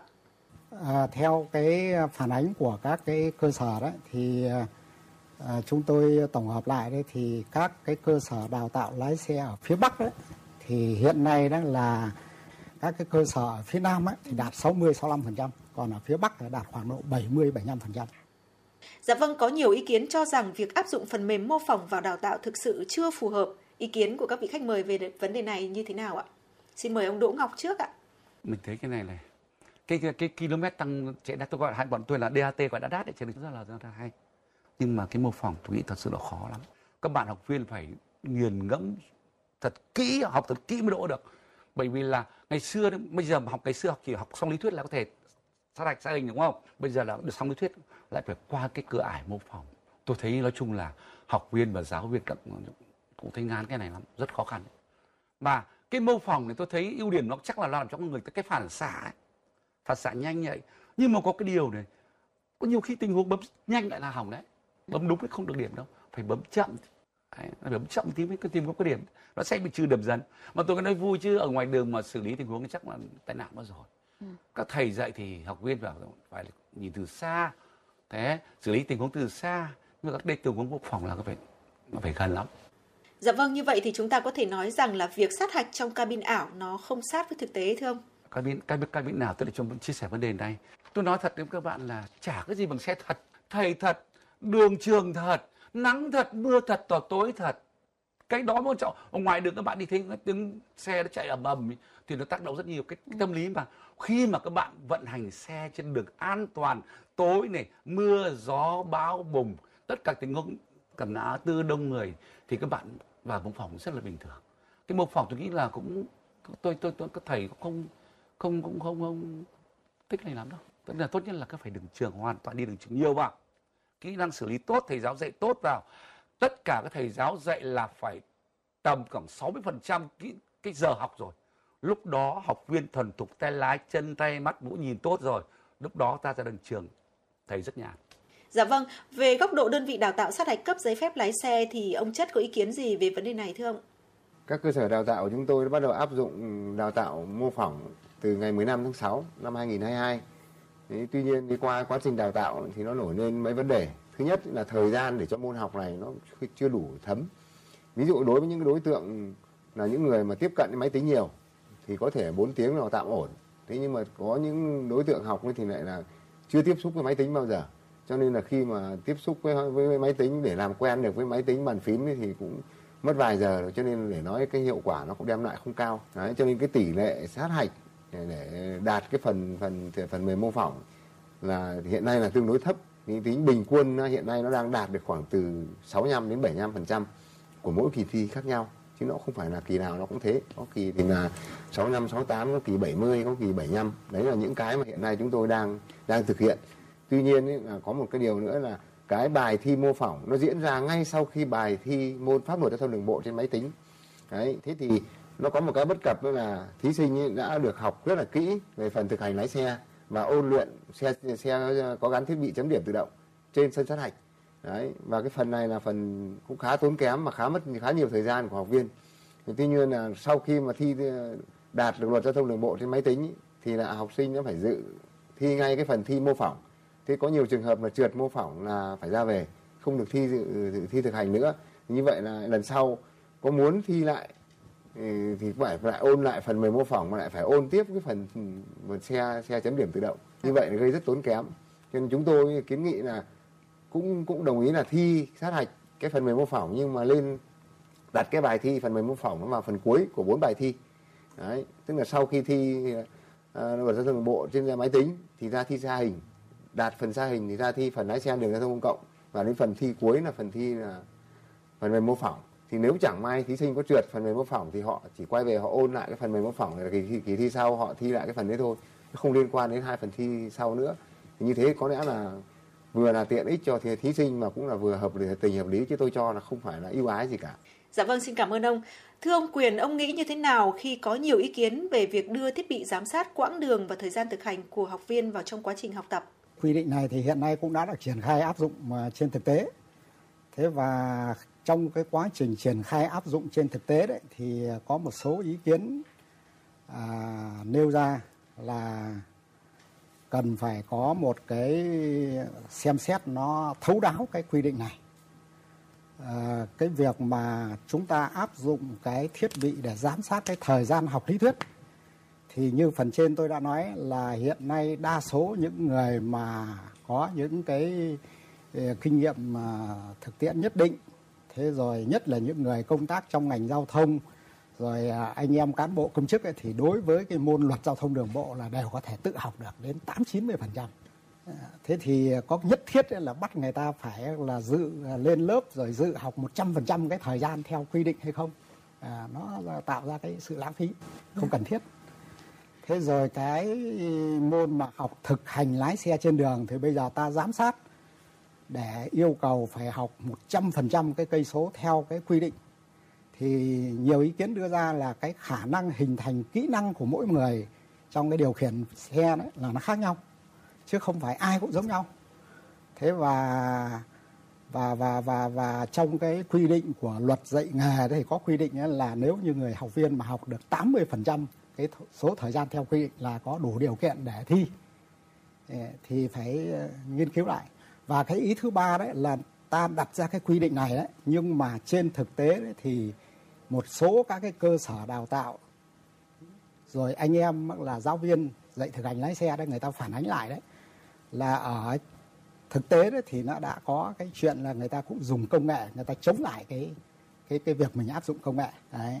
Thế và cái đội ngũ giáo viên ấy thì anh em phản ánh lại đó là ngày trước thì chúng tôi là chú trọng về cái việc là hình thành kỹ năng cho người học viên nhưng bây giờ lên xe thì chủ yếu là chú trọng cái làm sao để đủ cái cây số xe chạy thì như vậy là giữa cái mặt tích cực với mặt tiêu cực nó đan xen với nhau như vậy tôi cho là cần phải tiếp tục nghiên cứu đánh giá về cái việc áp dụng cái quy định này. Dạ vâng thưa ông Chất, từ thực tiễn thì theo ông có cần phải bắt buộc học viên có đủ số km chạy thực hành để đảm bảo được kỹ năng không ạ? Trong luật dạy nghề cũng có quy định là đạt được 80% cái thời gian thời lượng học là chúng ta là học viên có quyền dự thi tốt nghiệp mà kể cả những trường cao đẳng đại học cũng thế thì đạt được tầm 75 đến 80% tín chỉ là học viên có quyền dự thi tốt nghiệp. Đấy, thế nhưng mà ở đào tạo lái xe hiện nay thì quy định này thời gian thì có thể là trên 50% thời gian. Thế nhưng mà cái cái số km ấy là phải đủ. Đấy, nhưng mà hiện nay cái thiết bị đát ấy, thì cũng báo cáo chị là nó cũng chưa được ừ, là hoàn thiện lắm. Thế thì trong cái quá trình vận hành ấy, thì chúng tôi mới thấy nhiều bất cập là máy nó cũng mất sim mất mạng. Nói tóm lại là nó, nó cái chuyện sóng ở ngoài đường ví dụ ta đi qua một cái vùng nào đó nó mang tính an ninh hoặc là đi qua khu đài truyền hình chẳng hạn ví dụ sóng mạnh hơn đấy, thì là là bị đơ bị lát đấy thế thì theo như ừ, thuyết minh của cái nhà sản xuất ban đầu ấy, thì nếu như mà thiết bị mà bị mất mất mất ờ, sóng ấy, thì sau khi có sóng trở lại sẽ truyền truyền tiếp thế nhưng đấy là lý thuyết ban đầu thôi. Thực tế thời gian qua là chúng tôi khi thực hiện là tất cả cả nước khi bắt đầu là truyền về tổng cục đường bộ, đấy, thì là đường truyền nó bị quá tải. Cho nên những cái trường hợp mà bị bị bị dừng trong cái quá trình mất sóng như thế thì hầu như là không tự động đẩy được nữa. Đấy, thì chúng tôi, các đơn vị chúng tôi là phải có người ra được cùng với phối hợp với học viên, với giáo viên để phối hợp xem là tra lại cái giờ giấc, cái vào thời điểm nào, giờ nào, phút nào, bao nhiêu giây. Sau đó mới tra lại cái khoa học đấy nếu mà tính toán mà so sánh mà cái khóa học nó hợp lệ thì chúng tôi phải đẩy bằng thủ công. Đấy, dùng phương pháp thủ công để đẩy đẩy lên lên đường link của của cục đường bộ. Đấy và như thế cũng mất khá nhiều thời gian. Đấy rồi cái chuyện mà đang đi nó bị giật bị đơ rồi bị mất tối sầm màn hình lại là chuyện cũng thường ngày chứ cũng không phải là chuyện hiếm. Đấy cho nên là để nói hiện nay là cái thiết bị đó thì là chúng tôi cũng không biết là nhập khẩu về hay sản xuất ở trong nước. Chỉ biết là quy định lắp mà chúng tôi phải lắp. Thế nhưng mà tôi cũng mong muốn rằng là cái cái cái chất lượng ấy, nó ổn định để chúng tôi thực hiện.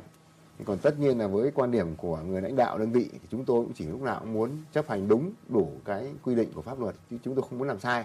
Tuy nhiên là với thiết bị mà nó không ổn định thì cũng gây rất khó khăn rất nhiều cho giáo viên cũng như học viên. Dạ vâng, thưa ông Chất, là một đơn vị đào tạo sát hạch cấp giấy phép lái xe thì ông có kiến nghị gì để nâng cao chất lượng cho công tác này thưa ông? theo quan điểm của tôi thế thì tôi có đề xuất như này. Tức là bây giờ để đầu tư đủ đúng mà mà mà cho phục vụ đào tạo thì con số nó quá lớn. Một đơn vị của tôi đã thế với nhân trên cả nước thì tôi nghĩ là con số nó khoảng suýt soát 5.000 tỷ, không phải là con số nhỏ. Cái việc thành hay bại mình còn chưa biết được. Đấy trên quan điểm của tôi là bây giờ thì lên trang hay ta quy định là mỗi đơn vị đào tạo thì cần đầu tư 1 đến 2 cái cabin điện tử để làm công cụ, dụng cụ để giảng dạy cho thí sinh. Tức là thí sinh nào cũng được tiếp cận, nhưng mà không quy định cứng là mỗi thí sinh phải là 3 giờ học đấy, thì như vậy là học viên nào cũng được tiếp cận với cái mô hình cabin điện tử. Đấy, nhưng mà không bắt buộc. Và như vậy là cái đầu tư nó cũng sẽ nhẹ nhàng hơn. Và sau khoảng thời gian, khoảng một năm, đấy, chúng ta cũng là đánh giá tổng kết lại xem là cái sử dụng cái cabin điện tử đó nó đem lại những hiệu quả gì. Nếu mà đem lại hiệu quả cao thì lúc ấy ta quy định và áp dụng theo đúng như là ban đầu quy định của thông tư thì có lẽ hiệu quả hơn, mà nó an toàn hơn. Đấy. chứ đầu tư mà đầu tư ồ ạt ngay lập tức thì tôi nghĩ rằng là thiếu an toàn và nguy cơ nếu mà không may nó không thành công thì là cái số tiền tổn hại nó rất là lớn. Vì đặc điểm của cái cabin điện tử này là ngoài cái việc sử dụng cho cái việc người học này ra mà nếu không có tác dụng là bỏ đi ngay. Chứ không phải như cái xe ô tô mà chúng tôi mua về ấy là chúng tôi có thể không dùng vào việc này có thể chuyển sang dùng việc khác hoặc có thể bán đi để thu hồi vốn nhưng mà cái này không bán ra được nữa. Đấy cho nên là, là, là cái này là lên phải xem xét lại và phải tính toán lại. Dạ vâng thưa ông Quyền, đứng ở góc độ hiệp hội thì ông có ý kiến gì trong việc này ạ? thực hiện à, nghiêm cái quy định à, trong cái luật ban hành văn bản quy phạm pháp luật ấy, là trong đó có nội dung là những cái quy định pháp luật mới mà nếu như phạm vi điều chỉnh nó rộng chi phí tổ chức thực thi các cái quy định mà nó lớn ấy, thì à, cần phải tổ chức thí điểm đánh giá rút kinh nghiệm nếu thực sự có hiệu quả thì mới đưa vào cái quy định chính thức của pháp luật. Thế thì à, đối với những cái quy định này đấy, và nhất là cái quy định về áp dụng cái cabin điện tử thì chúng tôi tính toán lại thì thấy cái chi phí nó quá lớn. Mà có lẽ là các cái cơ quan lúc mà xây dựng cái thông tư rồi cái nghị định ấy chắc cũng chưa tính toán cụ thể, cho nên là chưa là thấy hết được cái ờ, quy mô là về đầu tư. Cho nên là hiện nay đã quy định như vậy thì chúng tôi mong muốn là các cái cơ quan quản lý nhà nước là nên à, phải siết chặt lại cái kỷ cương xây dựng văn bản quy phạm pháp luật. Những cái gì mà chi phí đầu tư của xã hội mà nó lớn thì phải hết sức thận trọng để tránh cái tình trạng lãng phí cho xã hội. Rồi mình cũng đề phòng những cái chuyện có cái sự cài cắm về lợi ích nhóm ở trong đó.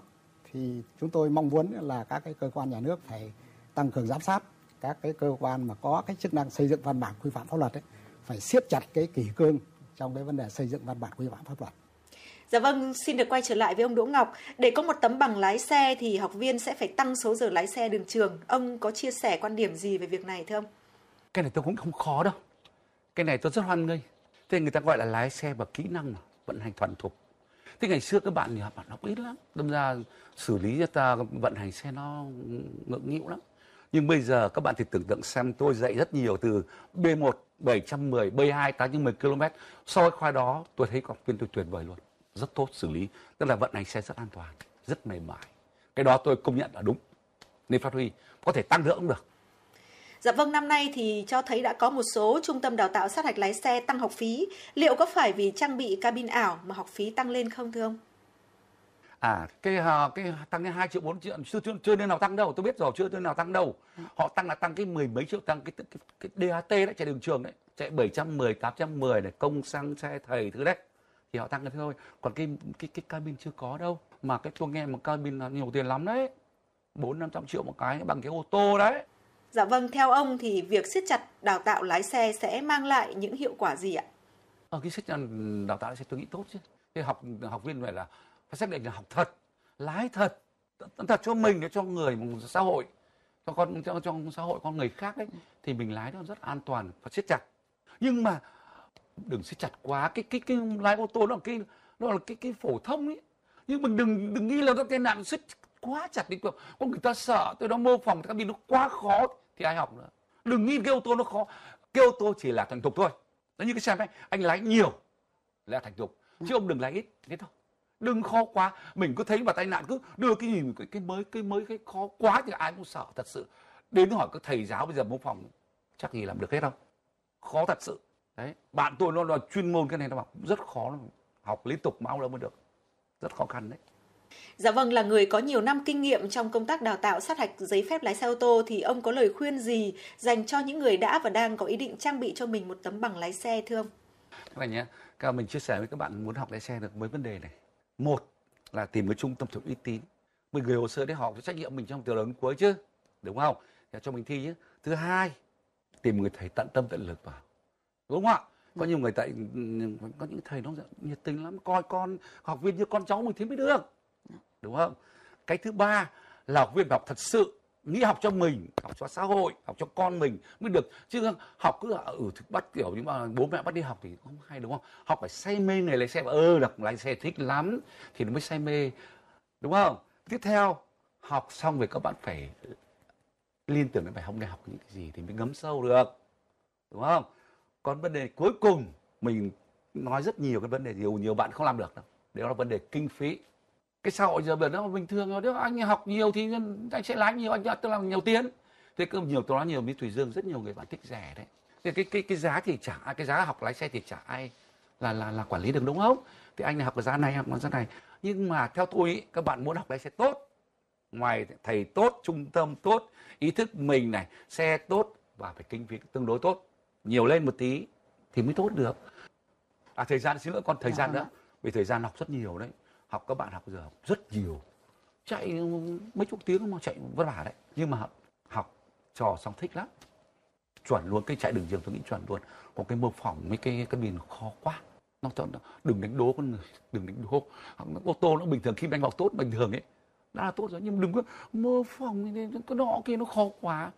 Lý thuyết nó khó quá. Người ta sợ, trời chật lắm. Dạ vâng, xin được cảm ơn những chia sẻ của các vị khách mời. Thưa quý thính giả, cuối tháng 3 năm 2023, Hiệp hội Vận tải ô tô Việt Nam đã có công văn số 28 gửi Bộ Giao thông Vận tải kiến nghị sửa đổi một số quy định không phù hợp trong lĩnh vực đào tạo lái xe ô tô. Trên cơ sở những bất cập được rút ra từ thực tế thì Hiệp hội Vận tải ô tô Việt Nam đã đề xuất Bộ Giao thông Vận tải sửa đổi chương trình đào tạo lái xe theo hướng rút gọn, đơn giản hóa để tháo gỡ khó khăn vướng mắc trong quản lý cũng như thực hiện đối với lĩnh vực này. Theo đó, các cơ quan chức năng cần điều chỉnh phần trùng lặp trong các môn học lý thuyết, sửa đổi nội dung học lái xe trên đường theo hướng giảm số giờ học, đồng thời sửa quy định thi cấp chứng chỉ đào tạo hoặc chứng chỉ sơ cấp nghề cho phù hợp với quy định về việc xét cấp chứng chỉ đào tạo, chứng chỉ sơ cấp nghề của Luật Giáo dục nghề nghiệp. Hiệp hội ô tô vận tải Việt Nam đề nghị Bộ Giao thông Vận tải, Tổng cục Đường bộ Việt Nam nghiên cứu xem xét đổi mới về phương thức quản lý công tác đào tạo sát hạch lái xe theo hướng cơ quan quản lý nhà nước không thực hiện quản lý quá chi tiết vào quá trình đào tạo, tập trung quản lý giám sát thật chặt đảm bảo chất lượng quá trình dạ, sát hạch lái xe giống như một số nước trên thế giới đang thực hiện. Xem xét loại bỏ việc giám sát thời gian học lý thuyết đối với học viên Mỗi học viên phải đảm bảo thời gian và quãng đường học thực hành lái xe trên đường đạt tối thiểu từ 70 đến 80% so với yêu cầu đặt ra là đủ điều kiện dự sát hạch cấp giấy phép lái xe. Thưa quý thính giả cùng các vị khách mời, Đến đây thì thời lượng dành cho chương trình tọa đàm cũng đã hết. Xin được cảm ơn các vị khách mời đã dành thời gian cho chương trình. Cảm ơn quý thính giả đã đồng hành cùng chúng tôi. Xin chào tạm biệt. Hẹn gặp lại trong chương trình sau. Vâng ạ, thưa quý thính giả, chúng ta vừa được đón nghe tọa đàm tháo gỡ khó khăn vướng mắc trong đào tạo sát hạch lái xe ô tô. Và trong những giây phút tiếp theo của chương trình sẽ được cập nhật và gửi tới quý vị tin tức chúng tôi vừa cập nhật từ Trung tâm Dự báo Khí tượng Thủy văn Quốc gia về tin cảnh báo rông tố lốc xét, mưa đá và mưa lớn cục bộ trên phạm vi khu vực nội thành Hà Nội. Thưa quý vị, hiện trạng trong 3 giờ qua phân tích trên ảnh mây vệ tinh Ảnh radar thời tiết cho thấy mây đối lưu đang phát triển từ phía Tây, di chuyển sang và gây mưa rông trên khu vực các quận huyện Thạch Thất, Hoài Đức của thủ đô Hà Nội. Cảnh báo khả năng xuất hiện trong những giờ tới, vùng mây đối lưu này tiếp tục phát triển và mở rộng gây mưa rào và rông, có thể xuất hiện mưa vừa, mưa to cục bộ cho các quận huyện kể trên, sau đó có khả năng mở rộng sang các quận huyện nội thành khác của khu vực Hà Nội. Trong mưa rông có khả năng xảy ra lốc xét, mưa đá và gió giật mạnh. Cảnh báo cấp độ rủi ro thiên tai do lốc xét, mưa đá cấp độ 1.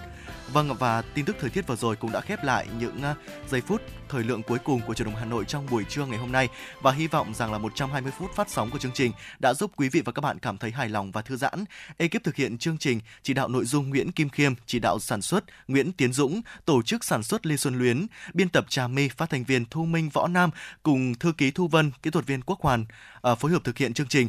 À, xin được hẹn gặp lại quý vị vào khung giờ phát sóng của truyền động Hà Nội trong khung giờ từ 16 giờ đến 18 giờ chiều ngày hôm nay. Và bây giờ thì ờ, những giai điệu của ca khúc Hà Nội của tôi, một ờ, sự sáng tác thể hiện của Phùng Tiến Minh sẽ thay cho lời chào kết tạm biệt của chúng tôi gửi đến quý vị. Xin chào và hẹn gặp lại quý vị và các bạn.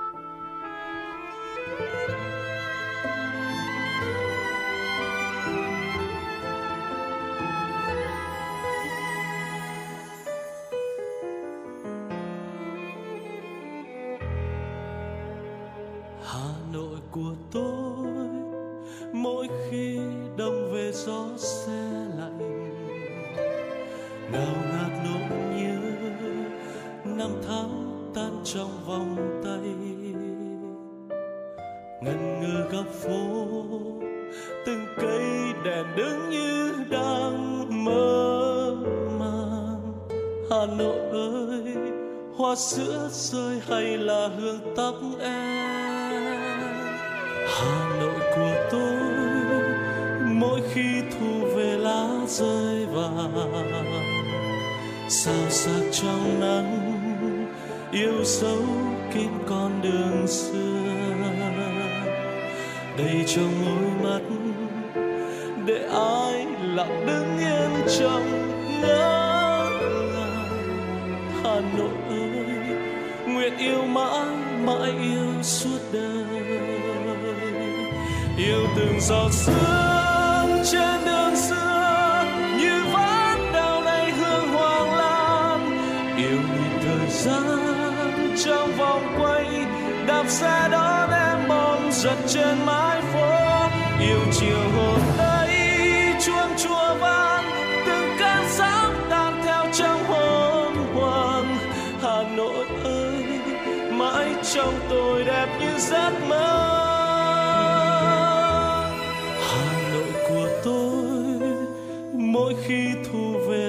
rơi vàng sao sắc trong nắng, yêu dấu kín con đường xưa. Đầy trong môi mắt, để ai lặng đứng yên trong ngỡ ngàng. Hà Nội ơi, nguyện yêu mãi mãi yêu xưa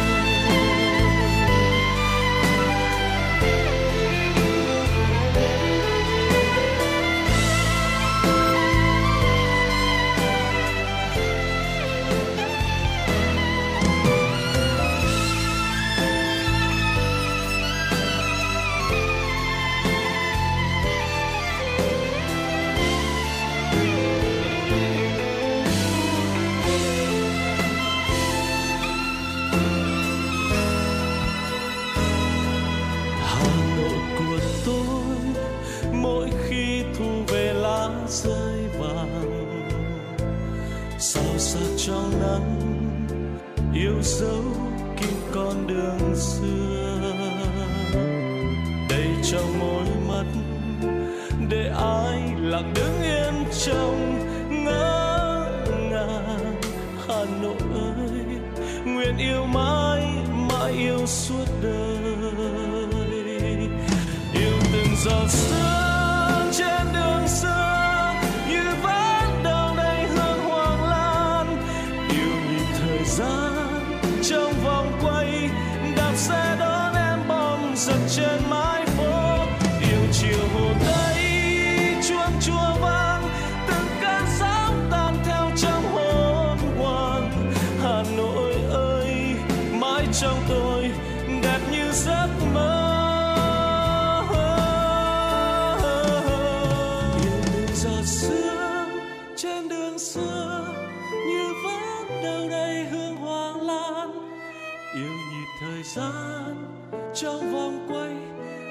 sẽ xe đón em bóng giật trên mái phố.